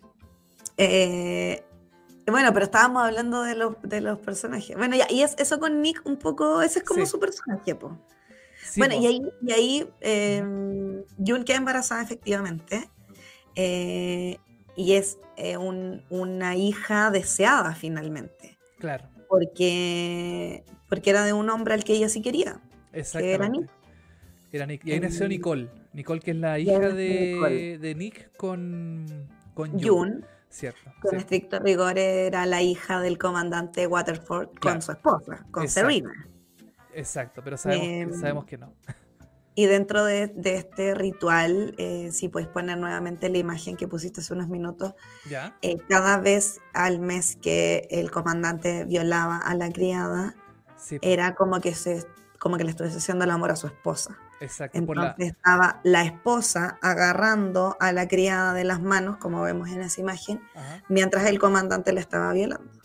Entonces ahí en el fondo era como como que eh, la, criada era solo un instrumento. Claro. Pero en el fondo era ella la, y casi que las mujeres como que, oh, qué rico, eh, mientras el otro se violaba a otra mujer entre medio de tus piernas. O sea, la imagen es atroz, es tremenda. Em, y por eso era lo que yo te decía adelante, como que a las mujeres nos llega, hay muchas de mis amigas que han visto esta serie y, y les llega de una forma súper distinta. Sí, pues que no es una. Es una serie que, claro, en su momento quizás fue súper. Eh, bueno, todavía lo es, creo. Todavía lo es. Es súper eh, fuerte en el, en el tratamiento visual. Eh, hay mucha gente que piensa que esta serie es como gratuitamente violenta. Tiene mm. como momentos súper súper fuertes, súper poco eh, como tele, que se han visto televisivamente antes, por ejemplo, que no, no, no, no, se ven ese tipo como de, de contenido. Aquí encontré una imagen mejor, em, como de, la vista desde arriba. Em, en este caso, por ejemplo, eh, claro, es como dices tú, como que la, esposa o sea, como que la criada es como un puente entre la esposa y, el, y, el, comandante, ¿cierto? Em, tal cual. Entonces, eh, claro, la, eh, es rara la, como la imagen visual, pero claro, esa es la forma como para fecundar a la, a la, a la criada, para dejarla embarazada. Em, y claro, pues súper fuerte la, son fuertes las escenas de la serie. También hay otra donde, donde Jun tiene a su hija, ¿cierto? A la hija de, Nick, de, Nick y ella, eh, totalmente sola en una casa y está Jun teniendo la guagua. Claro, se escapa. En algún momento de la serie se escapa, sí. Dentro de todo lo que sucede, em, cuando ella está embarazada tiene un, un falso... ¿no? ¿Cómo se llama? Una falsa alarma de que va a parir. Claro. Em, y claro, cuando ellas dan a luz a los hijos, se hace toda una fiesta porque las esposas de los comandantes están como pujando igual con rodeada de las amigas, que son otras hueonas de verde, eh, otras cuicas, otras esposas de comandante, y le gritan puja, puja, y la otra haciendo el show porque claramente no está embarazada. Mientras la criada, que es la que sí está embarazada, está en una pieza al lado con una Marta y la tía Lidia. Eh, ayudándola a pujar y apenas la guagua nace, pues casi que la lavan y se la entregan al tiro a la esposa del comandante porque ella es la que tuvo la guagua. Exacto. Em, entonces, claro, tenían todo preparado esta escena. Em, y claro, le van a hacer los, exámenes a Jun y descubren que en realidad no está lista todavía para, para parir. Para parir. Eh, y eh, Serena se enoja. Claro se enoja con Jun porque Jun es súper chora, Después vamos viendo el desarrollo de su personaje y es súper paralilacha. Entonces, em, como que discute un poco con, con, Serena y ella le dice así como, lo hiciste adrede, como que me quisiste dejar en ridículo frente a mis amigas y no sé qué. Claro. Eh, y ahí le pide a Fred, ella dice, oye, yo sabía que eh, al tener relaciones sexuales hay mayor probabilidad de que te dilates y puedas tener a tu, a tu hijo. Y ahí Fred eh, viola a Jun con nueve meses de embarazo. Mientras Serena la agarraba de las manos, Fred la, violaba. Y esa yo creo que es una de las escenas más duras que tiene esta serie. Que tiene la serie. Esa es como de la primera temporada, ¿no? De la segunda. No, yo diría que es como de la segunda temporada. Ya, perfecto. Pero no, yo lloré con esa escena, no, no me pude contener la. De verdad que me. porque es una mujer embarazada, o sea, y ya tenía contracciones, solo que no era lo suficiente para tener, para dar a luz, pero hoy esa escena tremenda. Y bueno, después cuando realmente ella cacha que va a tener a su hija, que no se sabía en ese minuto si era hija o hijo, o se sabía o no, no me acuerdo. Eh, no me acuerdo, no me acuerdo, no, no sé. Bueno, el caso es que ella se escapa y llega a una casa como abandonada eh, y era invierno porque afuera había mucha nieve. En la nieve, sí, eso lo tengo totalmente, me acuerdo perfecto, era la nieve, una casa abandonada, como dices tú, y, mucho frío también, pues ahí y justo en, ese momento le vienen las contracciones, empieza a, qué sé yo, como a tener los síntomas del parto, ¿cierto? Los, o sea, no síntomas, lo, no sé, las condiciones del parto. Y, tiene a la guagua sola, sola, en este lugar así, en este en esta casa pelada. Sí, y hacía mucho frío, pero creo que había logrado prender como una estufa. Y claro, y muestran, igual es una escena fuerte, muestran cómo ella da luz y cómo sale la guaguita con el cordón y todo, y ella... Eh, no recuerdo, pero bueno, cuando cacha que es niña, llora mucho porque sabe lo que le espera, o sea, claro una mujer en Gilead va a ser eternamente infeliz, ¿cachai? Exactamente. No, hay, no hay nada que hacer. O sea, si eres mujer y naciste en Gilead, estás destinada a, sufrir, a que te mutilen, a estar en un segundo plano, a, mm. nunca ni siquiera poder estudiar. O sea, y ella llora mucho. Y ahí se produce una de las escenas eh, quizás como más linda. Creo que esa era la tercera, no sé si la segunda o la tercera temporada que es cuando eh, a todo esto en paralelo se estaba em, como desarrollando un escape. Jun logra coordinarse con otras criadas, otras Martas, y se crea un poco la resistencia, que es igual es súper bonito de la serie. No sé qué opináis de la resistencia, porque era obvio que eso iba a pasar. O sea, ante toda dictadura siempre hay un grupo que opera desde las sombras. Sí, pues yo encuentro que esa resistencia, eh, como dices tú, yo encuentro que fue una buena... Mm, no sé si estará en el libro, pero fue una buena decisión de los guionistas porque uno quería que ellas tuvieran éxito, ¿cierto? Ella como que lograran su objetivo, que en este caso era em, el, de, el de sacar a niños, ¿cierto? A los... A los a los... A los... A los no sé si hijos, pero eran como los los hijastros de los comandantes, ¿cierto? A los niños, claro, a los niños. que ellos habían tomado, claro. que le habían arrebatado a mujeres, que ni siquiera se sabe si están vivas, algunas quizás eran criadas, u otras las mandaron a las colonias, no sabemos. Claro. Entonces está esta resistencia, como dices tú, que era... Yo, siempre me preguntaba cómo se comunicaban entre ellas, cómo era el, sistema como de comunicación, de, de las Martas, de las... bueno, las tías no, pero las Martas y las criadas. Ellas eran como la... ellas eran la resistencia. Ellas eran la resistencia. Y, eh, y claro, uno quería que tuvieran éxito en todo lo que hicieran, porque quería que se fueran, eh, que consiguieran su objetivo y lo lograron en algún momento. De hecho, eh, creo que en el final de la tercera temporada eh, está este vuelo del ángel, ¿cierto? Como se, le, llama. A, ese, a, ese, quería llegar. Bueno, antes de eso, hubo un atentado. ¿Verdad? Una de las criadas estaban como en un evento muy grande, muy ostentoso, y una de las criadas llega con una bomba. Claro, exacto.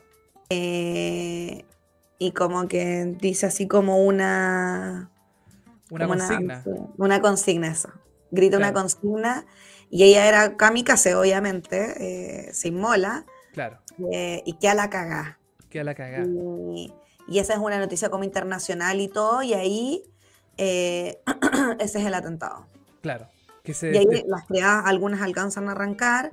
Y ahí cuentan un poco que no recuerdo cuántos comandantes fallecen, fallecen algunas criadas. Claro. Eh, y ahí Fred eh, saca, queda bastante afectado, no muere, pero queda como bien... Queda magullado, queda como eh, machucado. Sí. Y ahí en ese minuto, Serena con Jun, como que ahí está la escena, de, ahí cuando grita la consigna. Exacto, desde adentro. Es muy buena esa escena. Es buenísima. Es muy, muy bueno. Sí, sí. Eh, y uno un poco como que, bueno, uno sabe que ella se estaba sacrificando, pero uno igual como que se contenta porque dice, pucha, ya por lo menos se, algo están haciendo, como que se puede hacer algo, No es tan imposible eh, como atacar a estos hueones, ¿cachai? Exacto. Eh, y ahí no recuerdo por qué Serena le pide a Jun que le ayude a corregir un texto. Era como un discurso, un no me acuerdo qué era.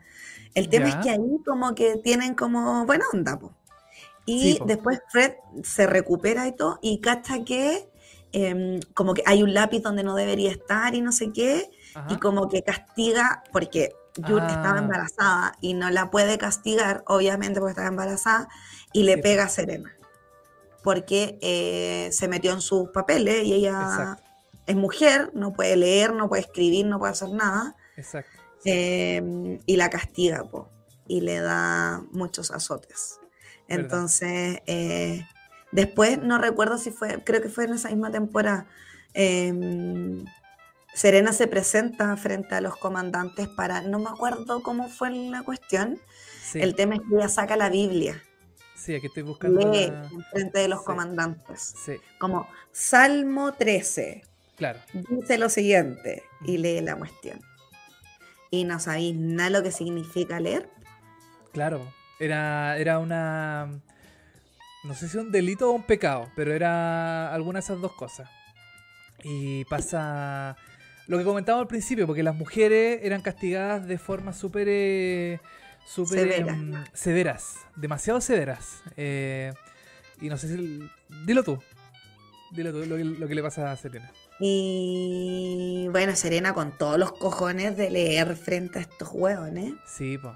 Y se va con la frente en alto. Eh, y de repente vienen a buscar a dos tipos. Mm. Y empieza a gritar, no, no, no. Eh, porque yo creo que en el fondo ella sabía lo que se venía. pues Lo que venía, claro. Y el castigo era perder un dedo. y su propio marido le corta el dedo, este, el dedo chico. El dedo meñique. El dedo meñique. le corta el dedo meñique, no sé si de su mano derecha o de su mano izquierda. De la mano Pero izquierda. Ese es el castigo. Ese es el castigo.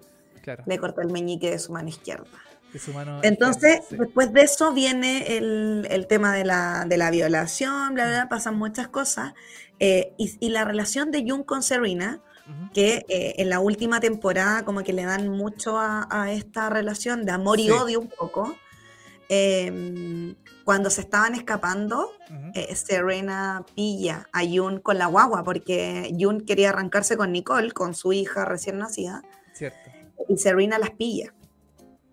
Y Jun la mira y le dice así como, tú sabes, como dentro de ti, tú sabes que lo mejor que le puede pasar a esta guagua es que se vaya de Gilead. Como que aquí no, no hay nada que hacer. O sea, claro. si se queda viviendo aquí la guagua no va a tener ningún futuro. Y tú lo sabes, le dice Jun.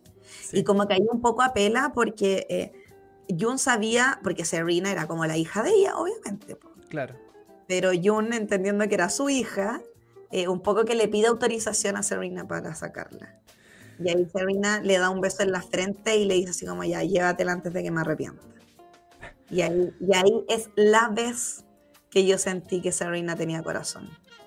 Me, me pasa, Soda, que con Serena eh, es súper raro su forma de ser, su personalidad. Porque ha pasado por puras, no sé si penurias, pero harto drama. Eh, le cortaron el dedo, ¿cierto? El marido le pega pero ella es como súper eh, fiel a su al estado de Gilead. Es súper sí. eh, es súper fiel, súper, súper, súper fiel. Pero sí. así ya demasiado. Eh, y me pasó en la última temporada que eh, yo sabía que estaba. Eh, bueno, tuvo el hijo, ¿cierto? A su, a su hijo, a, a Noah, que es su, es su guagua con Fred, ¿cierto? El hijo de Fred, ¿cierto? Parece que sí. Sí. Y eh, me pasa que yo siento como que está como. No sé si quiere derrocar a Gilead, pero como que ya en esta temporada, en la última, como que ya no quiere nada con, con Gilead. Como que... Es que se dio cuenta, porque. Eh, y ese es un poco el. No fue adelantamos, pero un poco como el final de la temporada, sí, como, simbólicamente, uh -huh. en, cuando se encuentran en, en este tren. Sí. Es un poco como que todas las temporadas han peleado encuentros, desencuentros. Eh, en esta temporada Serena le tocó la oreja muchas veces a Jun con su hija. Sí. Eh, en este funeral donde la otra pobre viuda y no sé qué. Uh -huh. eh, pero el final de esta temporada es un poco que están la una con la otra. Porque Jun claro. vuelve a quedar sola porque Luke eh, lo toman detenido por, por haber matado a esta persona. Eh, y como que cuando no hay esperanza ni nada, como que se encuentran en el tren cada una con su guagua. Claro. Y es un poco como, pucha, somos mujeres las dos, como que las dos hemos sufrido mucho por esto. Eh, y quizás es momento de unir fuerzas nomás, pues, ¿cachai? Claro. Eh, a pesar de que Jun tiene súper identificada que Serena es, es parte del enemigo también. Claro. Eh, pero yo creo que tiene la esperanza de que Serena se dé cuenta eh, de que la cagó, ¿cachai? De que, de que lo que ella creía como un mundo mejor eh, no lo es. Pero me, me pasa que eh, estos dos personajes, sobre todo Serena, es como súper... Es súper cambiante, entonces me hace como... Sí. Hace... No sabéis si está realmente. Claro, po. o sea, si en realidad está en contra de lo que está haciendo claro. Gilead o está muy a favor, porque por ejemplo, eh, la, esta temporada ella, ella es como una especie de embajadora de Gilead, ¿cierto? Sí, eh, en Canadá o en el mundo en realidad, como que quieren que la, la voz de Gilead, lo que está haciendo Gilead, sea. Eh, sea eh, traspasado a todo el mundo, ¿cierto? A través de ella, de, de Serena. Entonces, claro. eh, ella es como una especie de embajadora mundial de todas las cosas que se hacen y todo eso. Y, ella feliz acepta, o sea, tampoco la veo muy, muy molesta, muy enojada con todo lo que, con todas estas cosas. Entonces me, me llama la atención eso de que, em, de, de, que no sabéis para dónde va la moto con ella, no sabéis como si, si ella está realmente a favor de todo esto o, se, o en algún momento se va a dar cuenta de que lo que está haciendo es totalmente erróneo y que también le afecta a ella dentro de todo, porque ella es muy, ella es muy sumisa frente a su marido, pero su marido ya no está, que es otro tema también que podríamos comentar, que es la muerte de, de Fred. De Fred. Eh, que es otro gran momento de la serie. Eh, pero también como que tenéis como la, la, sensación de que no sabéis para dónde va eh, su personaje, como que me... No sé si, si va a apuntar para un lado, entonces como súper cambiante y eso también me, me, me pone me irrita un poco. no sé a ti. Claro, es como, ¿le creemos o no le creemos? Claro, pues. Entonces, ¿qué así? ¿Qué así con eso? ¿Lo, lo, le creo o no le creo? ¿Que está haciendo por, por voluntad propia o es una, em, no sé, como escaramuza, como algún tipo de, ¿caché? Como, un, como una, una wea falsa, no sé.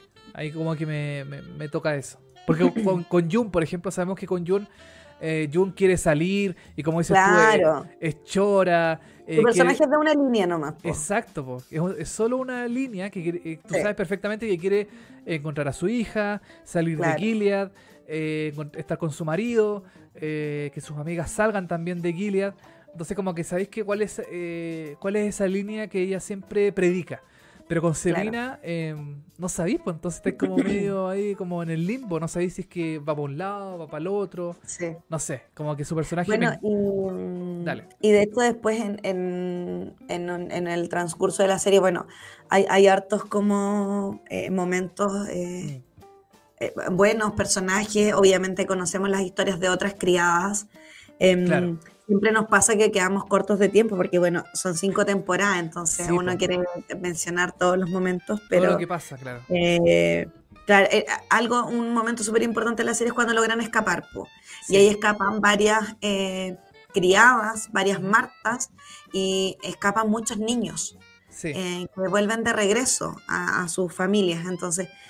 Ese, ese capítulo igual es muy bonito porque en el fondo como que Jun iba a escapar también. Claro. Eh, pero no escapa porque ella dice así como mi hija, su hija mayor, digamos, eh, Hannah, claro. todavía está en Gilead. Exacto. Y no me la puedo llevar, entonces no me voy a ir yo sola y voy a dejar a mi hija aquí. Entonces manda así de vuelta a su hija, a la bebé, a Nicole, eh, y ahí Rita es la que se escapa, que es la Marta con la que estaban en la casa de los, de los Waterford. De los Waterford, exacto. Em, y ahí viene esa escena muy bella. Y Luke, que es el esposo de June, él estaba recibiendo este avión. Po. Él era uno de los voluntarios que estaba como, porque se sabía que este avión iba a llegar con refugiados y todo. Claro. Eh, y él tenía esperanza de que llegara su esposa o su hija. Exacto. Em, se baja una de las niñitas eh, y reconoce a su papá, que su papá igual era, ah, un, era como una historia muy paralela eh, un loco que estaba de voluntario igual eh, y ve que llega su hija. Exacto. Que se los habían separado y, ella ve al papá y le grita así como papá, papá. Y es una escena muy emotiva, muy bonita. Es emocionante esa eh, escena, sí. Es muy bonita. Súper. Y ahí Rita, que es la, criada, ve a Luke pues, y dice, tú debes ser Luke. Claro. y Luke, el esposo de, de Jun, le dice así como, sí, yo soy. yo soy dice, Jun me habló de ti, em, esta es su hija, y ahí le cuenta un poco todo lo que pasó, que por qué Jun no se pudo subir al avión. Eh, y es un tremendo triunfo en el fondo para la resistencia haber logrado sacar ese avión con, tantos niños eh, y con tantas mujeres que lograron escaparse del régimen y buscar asilo en, Canadá. Exacto. Sí, pues es una gran escena esa de la, de la última, es el último episodio creo de la tercera temporada, que le que es muy bueno, es muy emocionante y también como que en el fondo daba un poco como los pasos a seguir de la próxima temporada, que era como se fueron todos estos niños, ¿cierto? Estas niñas, se fueron algunas Martas, se fueron se fueron algunas criadas también. Entonces como que daba los, lineamientos de eh, cómo iba a ser la, la próxima temporada. Eh, pero yo quería hablar de otro personaje también que es súper importante dentro de la serie, que es la tía Lidia. Ah, sabía que venía tía Lidia. Que la tía Lidia, que para mí personalmente es el personaje más eh, pasivo-agresivo de la serie. Sí. Es súper... Eh, siento que es como, es como Serena también, que es como muy, como que no sabéis para dónde va, como sus sentimientos, porque ella como que ama a las criadas, ¿cierto? Como que las cuida como, como, como si sus hijas. sus hijas, ¿cierto? Son sus hijas. Eh, pero mm, hay una sensación que siento yo que es em, que si tiene que castigar las, castigas así con todo el poder es muy severa es muy estricta pero eh, también como que las quiere mucho a ellas ¿cachai? como que su personaje es como muy de la mm, es como muy corazón de abuelita eh, tiene muchos sentimientos a, su, a sus criadas, ¿cierto? Como de que las cuida mucho, de los comandantes, de todas esas cosas. Em, en una. Hay una. Hay una. Hay una escena donde se saca la cresta, le sacan la cresta a la tía Lidia, que también creo que es el final de temporada de... Em, de esa, esa, misma, parece que era esa misma temporada, po. Parece que es esa misma, e, ese mismo episodio donde... Mm, eh, se me olvidó el nombre del personaje de la criada que es interpretado por esta... Ah, mm, espérame, ya voy, ya voy. Por esta chica, la eh, chica de, de, la... de Gilmore Girls, que no me acuerdo cuál es su... Offglen, pero, no, pero tenía nombre su personaje. Sí, po. Sí, pero ella eh, se llamaba vos de un nombre. Sí, porque que, era muy violenta, ¿cierto? Eh, la criada. Y en una escena eh, empuja a la tía Lidia por la escalera, la tía Lidia se saca la cresta. Pero es que queda para la cagada, porque la segunda temporada está en silla de ruedas, ¿cierto? Está como esta silla de rueda eléctrica. Sí, pues la vieja quedó. Quedó, pero para la corneta. Entonces, la, la tía Lidia, para mí es un personaje súper agresivo dentro de su serenidad. ¿Cachai? Como que ella es muy serena, es muy, muy cordial así, oh, y se agarra las manitos y muy feliz, mucha risa, mucho, mucha carita como de, ternura, pero en el fondo también... Emily, exacto. Emily. Qué otro gran personaje. Recibe uno de los castigos más fuertes y duros. ¿Ya? Junto con Janine. Pero eh, a, ah, Emily le cortan el clítoris. Verdad, toda la razón. Porque además Emily es lesbiana también. Sí, po, la Es dentro de la serie. Eh, y ella engendró, porque ella, tenía, ella se casó con su esposa y tuvieron un hijo. Eh, y cuando iban ella, eh, la esposa con su hijo lograron salir del país, pero ella la retuvieron porque ella era fértil. Po. Exacto. Entonces, y, y, ella, Emily, nunca a diferencia de Jun, que Jun como que siguió el juego en un minuto, Emily nunca asumió que ella era una criada, ¿cachai? Claro. Entonces todo el rato como que luchaba contra la corriente y era más para el hilacha. Y, y, me acuerdo de ese castigo cuando le cortan el clip. Y ella dice así como, o sea, o sea, eso sí que es irremediable, o sea, claro. ya a la otra le sacan un ojo, pero no sé, te podéis poner un implante, no sé, pero si te cortan el clítoris, porque además eh, para los que no sepan, de, eh, ¿De anatomía. De anatomía femenina, la única función del clítoris es recibir placer. Po. Entonces, en el fondo, el castigo era que no recibiera más placer nomás, ¿cachai? Exacto. Em, y también va a las colonias. La mandan a las colonias. Po. Exacto, exactamente. Y ella se salva de las colonias porque después está el atentado. Y como mueren varias criadas, eh, rescatan a un par de, úteros fértiles que estaban en las colonias castigadas y por eso ella vuelve a ser criada. Exactamente. Pero en el fondo de su castigo era así ya que se murieran nomás, pues, ¿cachai? Exacto. Sí, pues era que se fuera a morir ahí. Pues, ahí iba a morir. al eh, final Emily. tiene final feliz, entre comillas. Claro. Eh, porque logra escapar. Exacto. Y en la última temporada no está. No, su personaje, o sea, la actriz creo que ya decidió definitivamente eh, salir de la serie. Entonces, su personaje. en el fondo, su arco, igual, porque ella se escapó de Gilead, eh, llegó a Canadá, se reencontró con su hijo, con su esposa. Obviamente, ella estaba muy dañada y como que la mostraban en ese rol, como de que, claro, ya me salvé, pero mi vida nunca va a volver a ser la misma. Exacto. Y ahí un poco se cerraba su historia, como que no había mucho más que. No, po. Y siento que lo que, lo que le pasó a ella, a, a, Emily, es lo mismo que le pasó a muchos personajes de la serie. Siento que como que en la última temporada estaban un poco de más. Siento como que la, la, la, trama de la última temporada giraba en torno a, lo que pasaba con Jun y lo que pasaba con Serena, ¿cierto? Serena, era como, el, como el eje de toda la temporada. Entonces como que los personajes... Cuando estaba la, la, tía Lidia con... Em, Eso te iba a decir. Se me fue el otro nombre. Con Janine. Con Janine, exacto. Con Janine. Pero hablando de tía Lidia todavía, eh, siento que en esta última temporada tiene un giro su personaje. Sí, ¿verdad? Yo creo que como que quizás... La están ablandando, no sé. están ablandando, ¿cierto? Sí, o no? Sí, sí. ¿Sentiste lo mismo? Totalmente de acuerdo, totalmente de acuerdo. Sí, sí, sí, con lo que pasó con Janine. Para mí Janine es como la hija de ella. Es como, ella la siente como una hija así, pero...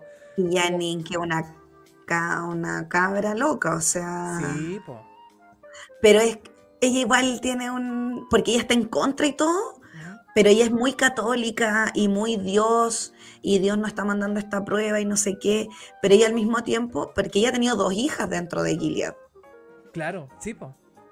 O sea, Janine es, es, como, entre comillas, una buena criada, porque como que queda embarazada rápido, ¿cachai? Exacto, sí, po. Em, y por eso la tía Lidia la quiere tanto, yo creo también, porque a pesar de todo, eh, hace la pega, po. El tema es que, claro, Janine igual ha tenido, se le arrancan las cabras para el monte, po. Yo una vez estaba al borde de una cornisa cuando se iba a suicidar con la hija, ¿te acuerdas? Ahí parece que es cuando le sacan el ojo, ¿no? Eh, no, parece que es antes. Está en un puente. Está como en un puente y se tiró con la. Mm, no. Ahí se tira, po. O, creo que le, pasa, le, quitan a la hija y ella se tira igual, claro. Se tira como al río. Eso. Creo, no estoy 100% seguro. No me acuerdo, fue hace tantos años, fue hace cinco años, pues. yo no me, no me acuerdo muy bien. Entonces... ¿Sabes qué me pasa con Janine? Que no quiero que sufra más. Ah, sí, po. Y en esta última temporada, que no se sabe, yo lo único que quiero es que ella. Vuelva. Que pase, o sea, que muera o se vaya, pero ya no más sufrimiento. Sí, po, totalmente de acuerdo y sí, pues ha, sufrido bastante, le llegaron, la envenenaron, el, el, tema del ojo, eh, se quiso suicidar, eh, tiene como varios. Y también, como que, como dices tú, se le escapan las caras. E, ¿Ella fue a las colonias o no? No me acuerdo. Parece que no. Ya, parece que igual estuvo en las colonias un tiempo. Parece que sí o no. Sí, parece que estuvo en, un, en las colonias. En algún También se salvó para. para el atentado. Sí, para el atentado varias. Me acuerdo de Emily, sí o sí. Y creo que ya igual. Sabes que no. Estoy, estoy casi segura. Parece que sí. Que también se fue para las colonias de castigo.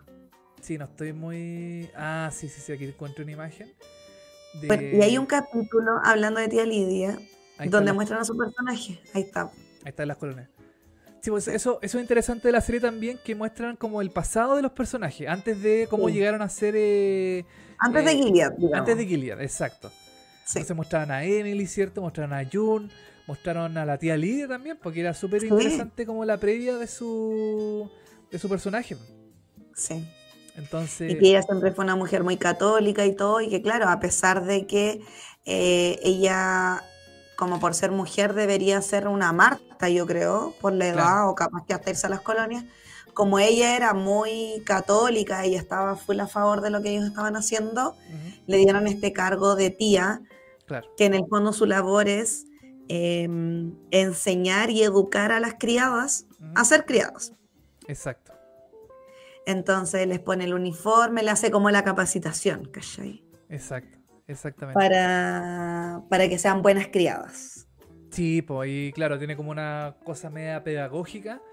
Dentro de toda la maldad de Gilead, ahí como que la tía Lidia em, trata de darle como una especie de consuelo a, las criadas. Y como que ya, ok, no, no es tan malo, eh, como que las cuida dentro de toda esta maldad que hay alrededor. Entonces, mm, pero tampoco tiene miedo a ser severa. Pues. Entonces, como que ahí está la, dualidad de su personaje de que o es buena o es mala.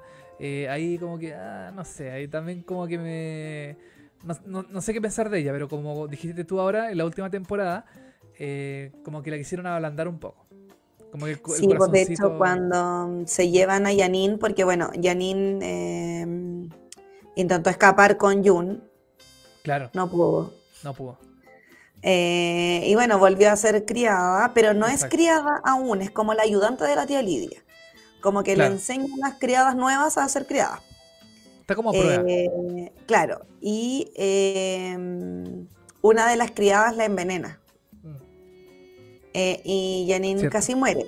Y ahí vemos a tía Lidia en este rol de protectora, em, de que la cuida, llora, mm. eh, llora mucho, la acompaña cuando ella está en el hospital, o sea, vemos un lado muy humano de la tía Lidia.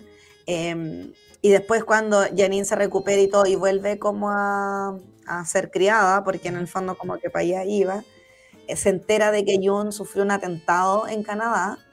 Sí. Y ahí como que despaila, como que despierta un poco y es como chucha, ¿no? Como que, eh, ¿qué onda? Como que, ¿qué está pasando? Y no sé qué. Em, y ahí como que se revela un poco y bueno, después se la se la llevan y tía Lidia trata de... Mm, se la llevan a un, a un, a un lugar desconocido porque no sabemos qué va a pasar con ella. Claro, ese final, esa trama está bien abierta. Claro. Eh, y la tía Lidia gritando como, no, devuélvanla. Y desesperado, o sea, realmente... Sí. Para la caga. La tía Lidia quedó mal, po. Quedó muy mal, la botan. Y, y, y uno quiere pensar, yo quiero pensar que su personaje va a cambiar eh, radicalmente, que va a tener algún tipo de cambio, que va... Porque me, di cuenta que esta temporada muchos personajes abrieron los ojos. Serena, eh, quizás la tía Lidia, ¿cachai? Em, eh, ¿Quién más está así como...? Son ellas dos. Bueno, Nick, yo creo que igual. Nick también, porque va a ayudar a los canadienses ahora también. Po. Claro, porque el comandante Lawrence, que. Ese viejo igual es medio raro. ¿eh? Sí, ese otro personaje también como que uno no sabe. Él cachaba la casa para la resistencia y él cachaba lo que se tramaba, pero ayudaba igual a las cabras para que pudieran escapar. Pero ahora no, no cacha. Sí, no, el viejo. Es, es bien complejo. Es bien complejo porque no se sabe para dónde va. Entonces no se sabe si, si quiere hacer algo bien, pero también es como el arquitecto de Gilead, ¿cierto? Lo mencionaba como el arquitecto de todo este... Claro como, no sé si del lugar físico o como de la, de la institución, como la forma de... de, Sí, pues de, de, los precursores de este nuevo sistema totalitario. Exacto. Y, y sí, pues su personaje como que es un comandante no tan apegado como a las nuevas, o sea, a las viejas eh, eh, costumbres de Gilead. Como que en el fondo, y de hecho en la última temporada menciona él que si él pudiese retroceder el tiempo, lo haría y no como.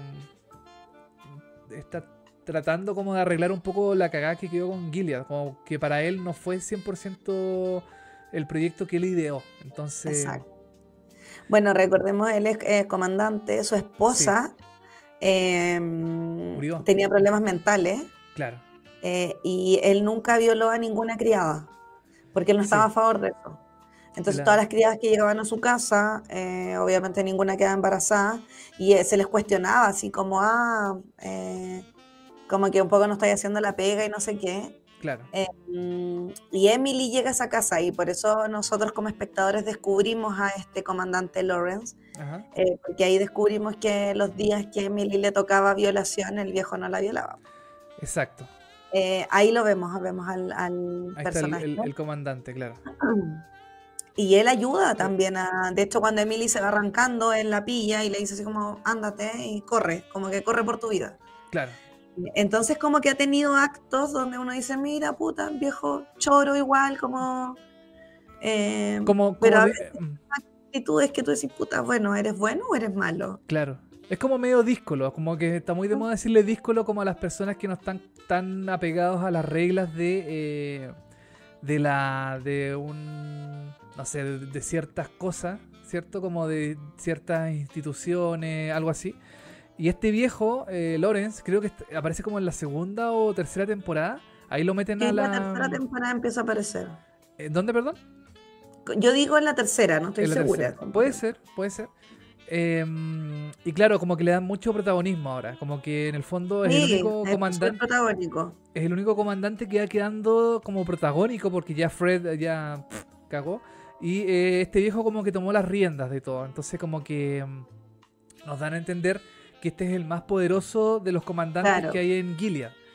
Y, quiere cambiar quiere cambiar las cosas, pero tampoco como que uno confía mucho en su criterio porque igual como que, eh, no sé, como que te da como la sensación de que el caballero como que algo oculta, ¿cachai? Como que también quiere, como que quiere cambiar Gilead, pero también quiere dejarlo como está, o incluso peor, ¿cachai? Como que no sé, así como que uno tiende como a, a tener algún tipo de, de resquemor con este caballero.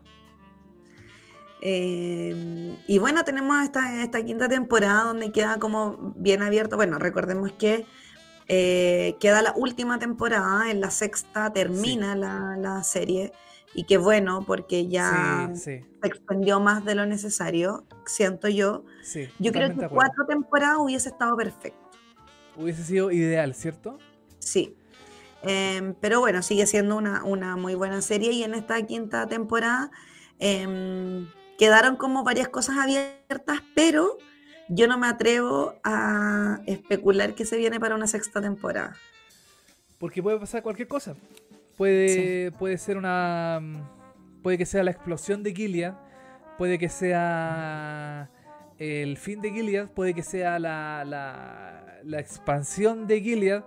Porque todos queremos que Gilead desaparezca, ¿cierto? Y vuelva a ser Estados Unidos. Aunque tampoco queremos que sea Estados Unidos como, como, como tal, pero que vuelva a ser una, nación con democracia, con que las mujeres sigan, eh, eh, tengan todos los derechos que tenían antes, por ejemplo, no sé, que, no, sean esclavas, que no sean eh, solo entes que procrean. Em, Exacto. ¿Cachai? está difícil, puede que se logre en algún momento esta, esta como especie de, de, de vuelta para atrás de cómo estaba la cosa, quizás para bien o para mal pero eh, yo creo que van a haber muchas muertes el próximo, la próxima temporada. ¿Tú crees que va a ser final feliz? No, yo no creo que va a ser final feliz. Yo creo que la serie, a su estilo, fiel a su estilo, eh, va a tener un final agridulce. Pienso yo. Esa es como mi forma de. Y manito en el pecho. Eso pienso yo. Oh. Yo creo que. Em, eh, porque la serie no es una serie feliz, no es una serie que, que, te, que te muestre como finales felices sino que los personajes mueren o, hay, eh, hay como ciertos momentos de felicidad em, dentro de la violencia que tiene la serie. Por ejemplo, eh, cuando murió el comandante Waterford, eh, que es un momento como de alegría para todos los que seguimos la serie. Pero también fue un momento súper violento también, porque está, era como una, fue como una purga frente a lo que le pasó a él, ¿cachai? Entonces, em, no sé, cuando... Eh, ¿qué, otro, momento hay como, como alegre dentro de la serie? Eh, cuando sale June, por ejemplo, de Gilead, también es un momento mm. dentro de todo como feliz, pero eh, pasando las penas y todo. Pues, o sea, murieron, murieron criadas, ¿cachai? Dentro, en el camino, entonces como que, no sé. Dejó a su hija, no la pudo recuperar finalmente. Claro. Entonces, es como agridulce. Yo creo que va a tener un final súper eh, agridulce dentro de la de la tristeza que es como la serie en sí, que es como súper eh, bajoneada, que es mm. como terrible, todas las cosas que pasan, pero no sé, eso pienso yo. ¿Qué pensáis tú? ¿Cómo crees que va a terminar la, serie? Eh, uf, qué difícil porque no, tengo nada en mente, fíjate. Em, me gustaría ¿Mm? Que John muriera, fíjate. Oh, ¿tú decís? Porque siento que... Sí, pero, pero que muriera como con un legado, ¿cachai? Como que se saliera con la suya, pero que muriera. Ok. Onda como que ya, se acabe Gilead y no sé qué, pero que entre esa lucha muera. Como un sacrificio. Sí, y que sea recordada como, porque en el fondo igual eh, en un capítulo de esta temporada eh, la conocen unas locas que eran como que trabajaban como en el anonimato, no sé qué, como ahí en la frontera. Sí, sí, sí. Y dicen, pensé que eras más alta. Ah, tío, bajita. Y ellos se ríen y dicen, sí, no, es la primera vez que me lo dicen, algo así. Pero caché como que June Osborne, que es como, ya es una leyenda, como que todos se le imaginan como una mujer, no sé, pues grande, fuerte, como muy. Y en verdad no lo es, ¿cachai? Como. Eh, entonces encuentro que sería como bonito que, lo consiguiera en el fondo, liberar a todas las mujeres, que su hija se pudiera reencontrar con su papá y todo, pero porque además Jun eh, igual ya se manchó las manos con sangre, entonces yo creo que independiente de que haya sido, entre comillas, como cobrar venganza por todo lo que le han hecho, porque pucha que ha sufrido, eh, mm, igual mató a alguien. pues. Entonces, como que ahí a mí me genera como estos sentimientos medios encontrados. Y bueno, Luke igual, pues. Entonces, no, sé, la verdad, no, no. Pero, no me imagino un final como que me deje conforme, como que siento que en todos los escenarios va a haber mucho sufrimiento. ¿Pero tú crees que va a ser un final feliz o un final no, triste? No, no. Yo creo que va a ser un final triste, sí. Yo tengo el libro, pero eh, entiendo que es más de uno. Entonces, pretendo leérmelo antes de la última temporada, pero no cacho si en el libro que yo tengo como que hay un final, ¿cachai? Eh, y, bueno, me leí yo, llevo como un cuarto del libro, es, bastante parecido a la serie, la verdad. Eh, pero no sé, pues quiero terminar de leer el libro al menos para cachar si la serie es un fiel reflejo o hay algunos cambios o cosas. Yo lo único que pido del final de la serie es que sea un final cerrado. claro, que no, que no quede ningún cabo suelto. Que se cierre. Y que por favor no, eh, que no quede algo como para continuarla, ¿cachai? Porque, no sé, por ejemplo, Breaking Bad tiene un final cerrado igual la continuaron, pues. Entonces, o sea, no, la película. No, no, tan cerrado, pero eh, claro, pues. Entonces yo lo, lo, que pienso es que ya esta serie, pienso, ya no da para más, ya no, no tiene como mm, la sensación de que, ganas de que siga, sino que por favor, por favor terminen la serie, porque claro, dejando de lado que es muy buena, que tiene una excelente, bueno, nos falta hablar de la realización, de las tomas, de los planos, de la música, de todas esas cosas. Qué belleza, oye, de, ¿cierto? Es como hoy, no, es a pesar, ¿sabes lo que me gusta a mí? ¿Mm? Em, los colores. Los colores. Porque siento que los colores te comunican como lo que está pasando. Como que todo es gris. Exactamente. Pero porque la serie es gris, ¿cachai? Como que... Em, es como, sí, pues como media... Es todo oscuro, todo oscuro.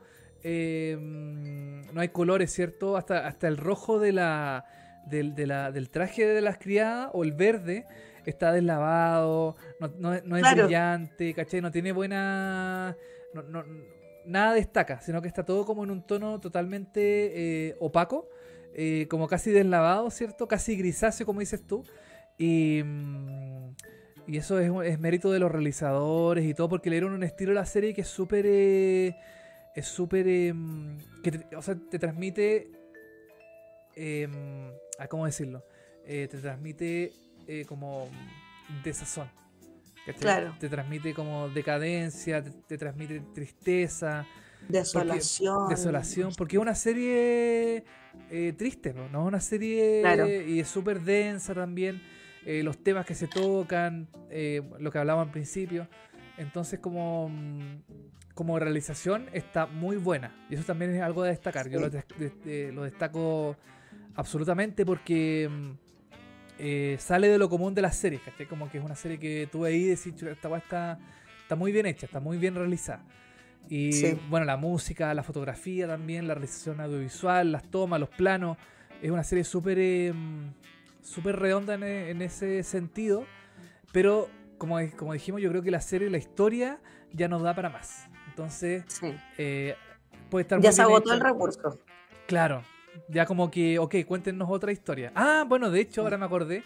Eh, querían, quieren realizar una serie, eh, una serie, un spin-off. ¿De, ¿De Handmaid's Tale? De Handmaid's Tale, sí. Pero ¿De, qué, ¿De algún personaje o de...? Parece de la tía Lidia. Ah, mira qué interesante. Sí, sí, sí. Eh, ah, ah, ah, déjame buscar acá. porque Hulu yo creo que no quiere dejar pasar la serie así tan tan a la rápida. No quiere que se vaya tan rápido. No quiere que sea. Claro, Hulu termina el de Handmaid's Tale la sexta temporada, prepara spin-off llamado The Testament. Que también es una. Es una serie. Eh, o sea, está basada en un libro de eh, Margaret eh, Atwood. Ah, ya. Perfecto. Aquí esta noticia está media. no está muy no está muy completa, pero creo que está relacionada a la tía a la tía Lidia. Creo, no estoy 100% ah, seguro. ¿Mm? Bueno, interesante igual saber. Em, pero ya el cuento de la criada ya está ok, deberían darle un, final eh, redondito, cerrado. Muchas gracias por todo, buenos personajes, eh, buena música, todo muy bonito, pero ya es hora de dejarla ir. Y yo creo que, siempre lo repito, pero yo siento que todas las series deberían despedirse como Fleabag. ¿Cómo así? Para mí Fleabag es una un, claro ejemplo de una buena serie que supo cuándo y cómo retirarse. Sí, toda la razón. Porque Phoebe Waller-Bridge dijo, son dos temporadas, esta es la historia, este es el final, muchas gracias, no me voy en más, no va a haber ni spin-off, ni precuela, ni secuela, ni nada. Esta es la serie que se termina, muchas gracias. Con un final, yo diría que uno de los mejores finales de serie que he visto en mi vida. Mm. Em, va a ser comedia, porque es un final muy triste. Pero la última, última, no, la penúltima escena diría que es la del zorro, igual es como media chistosa, porque es como de algo que ellos habían hablado en otros capítulos, entonces eso me pasa, que siento que hay que saber cuándo decir chao y cómo decir chao. Y, mm, y hablando un poco de eso, eh, bueno, ya viene esta sexta, la última temporada de Handmaid's Tale, que ojalá que termine bien. Ojalá. Eh, pero se viene la tercera de, de Ted Lasso que también es un es como un dramedy, así que yo también espero que se despidan a lo grande, como Fleabag.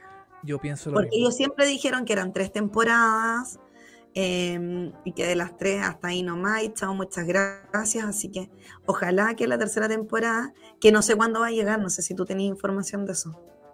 ¿De Ted Lasso? Sí. No, tengo idea. 2024. Sí o, o sea, perdón, 2023. Sí o sí. Ah, ya, 2023, seguro. 100%. Sí, en algún momento de 2023. Ahora puede ser al principio, a mediados o al final. Yo creo que a mediados, puede ser, no sé, estoy especulando. Porque este año la vimos, ¿este año la vimos o no? ¿Fue el año pasado? Fue el año pasado. La segunda temporada fue el año pasado. Oh, me pillaste. A ver, vamos a buscar. Sí, yo diría que sí, fue el año pasado. ¿Viste que vimos junto el último capítulo y todo? ¿Verdad? Quería saber como en qué fecha había sido. Pero sí creo que fue el año pasado. Sí. fue, este fue el año pasado. No. ¿Fue el año pasado? Estoy segura que fue el año pasado. Sí, estoy segura. Puede ser. Sí, entonces tiene que ser el próximo año. Exacto. Ya, y yo creo que The Handmaid's Tale va a salir el 2024. Probablemente finales de 2023 o 2024, sí. Mm. Muy. La última temporada. Muy probablemente, sí, sí. Así que nada, pues esperarlo nomás tenemos que esperar a ver qué pasa. Eh, ya como que se armaron algunas cositas para, el final de temporada. Y a ver qué pasa con, esta historia de la distopía de este país, Gilead, que ojalá caiga y sea derrocado y, florezca un nuevo país que se llame Chile. Ah, no, no sé. sí, no, no, quiero esperar entonces a ver qué, no, qué nos deja la última temporada. Oye, ¿qué vamos a comentar en el próximo capítulo? No, no vamos a decir cuándo, pero sí vamos a decir qué. Ah, sí, ya lo conversamos. Sí. Vamos a hablar de The Crown. The Crown. The Crown. Que volvió ayer, si no me equivoco. Volvió eh, el miércoles. Miércoles. Sí, el ya está en Netflix todos los capítulos disponibles. Se supone que en esta temporada eh, abordan la muerte de Lady D. Yo no he visto nada aún, así que no puedo decir nada. Pero esa es la próxima serie que vamos a comentar. The Crown, una gran serie de Netflix que es una tremenda producción, es una produccionaza. Si no la ha visto, por favor, véala, qué buena serie. Yo aprendí más de la monarquía con The Crown que en el colegio. Te juro que sí. Y no es chiste, yo también, yo también. Sí, porque te lo enseñan de una forma más lúdica, más entretenida.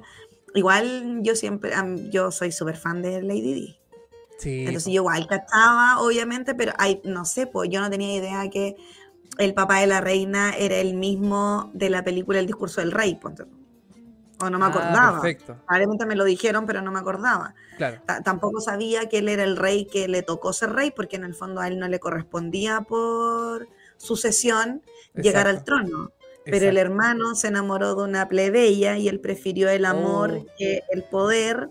Y cachai, como que todas esas cosas yo no las. o no me acordaba, probablemente me las deben haber dicho en el colegio, no lo sé. pero aprendí mucho con The Crown. Sí. Oye, Soa, yo creo que eh, no, no, digamos más, dejemos material para, la próxima, para el próximo episodio. Eh, tenemos que definir cuándo lo hacemos, porque mm, ojalá sea pronto. Yo tengo que ver la temporada, todavía no la he visto. Son 10 episodios, que igual es un, es un tramo largo. Hay que, dar, hay que dedicarle tiempo. Pero, Exactamente. Pero ahí vamos a estar, vamos a estar al pie del cañón comentando The Crown. Vamos a ver qué tal fue la temporada, si valió la pena, si no vale la pena. Cambiaron todo el elenco. Así que hay que ver también cómo sigue ya la quinta y penúltima temporada, porque la sexta ya se acaba la serie.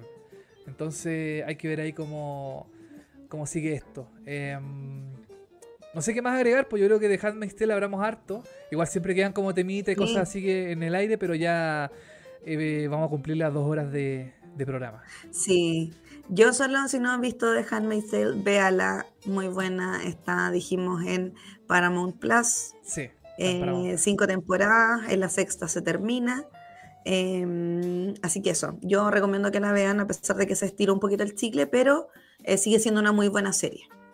Totalmente de acuerdo, totalmente de acuerdo. Una gran serie, es una de las series destacadas dentro de como del mundo de la ficción televisiva, ¿cierto? Para mí fue, fue una buena serie, eh, es una buena serie todavía, a pesar de algunos bajos que tiene en algún momento pero todavía sigue siendo destacable dentro del mundo de las series. Entonces también la recomiendo. Em, hay que darle tiempo, hay que tenerle paciencia, hay que tener coraje para verla, hay que tener como... Em, eh, ¿Cómo se llama esto? Eh, como piel de... Piel, eh, piel, cuero, de chancho. Cuero chancho. para ver algunas cosas, pero está bien como para pensar y para reflexionar de para dónde puede ir el mundo. Yo creo que puede ser una, es. una buena, es una buena reflexión esa. Así que, a pesar de ser una serie, eh, puede ser totalmente replicable a la realidad en algunos aspectos. Entonces. lamentablemente. Lamentablemente. Para pesar nuestro de todo, de toda la gente, eh, lamentablemente hay muchas cosas que pueden ser totalmente eh, replicables a la realidad.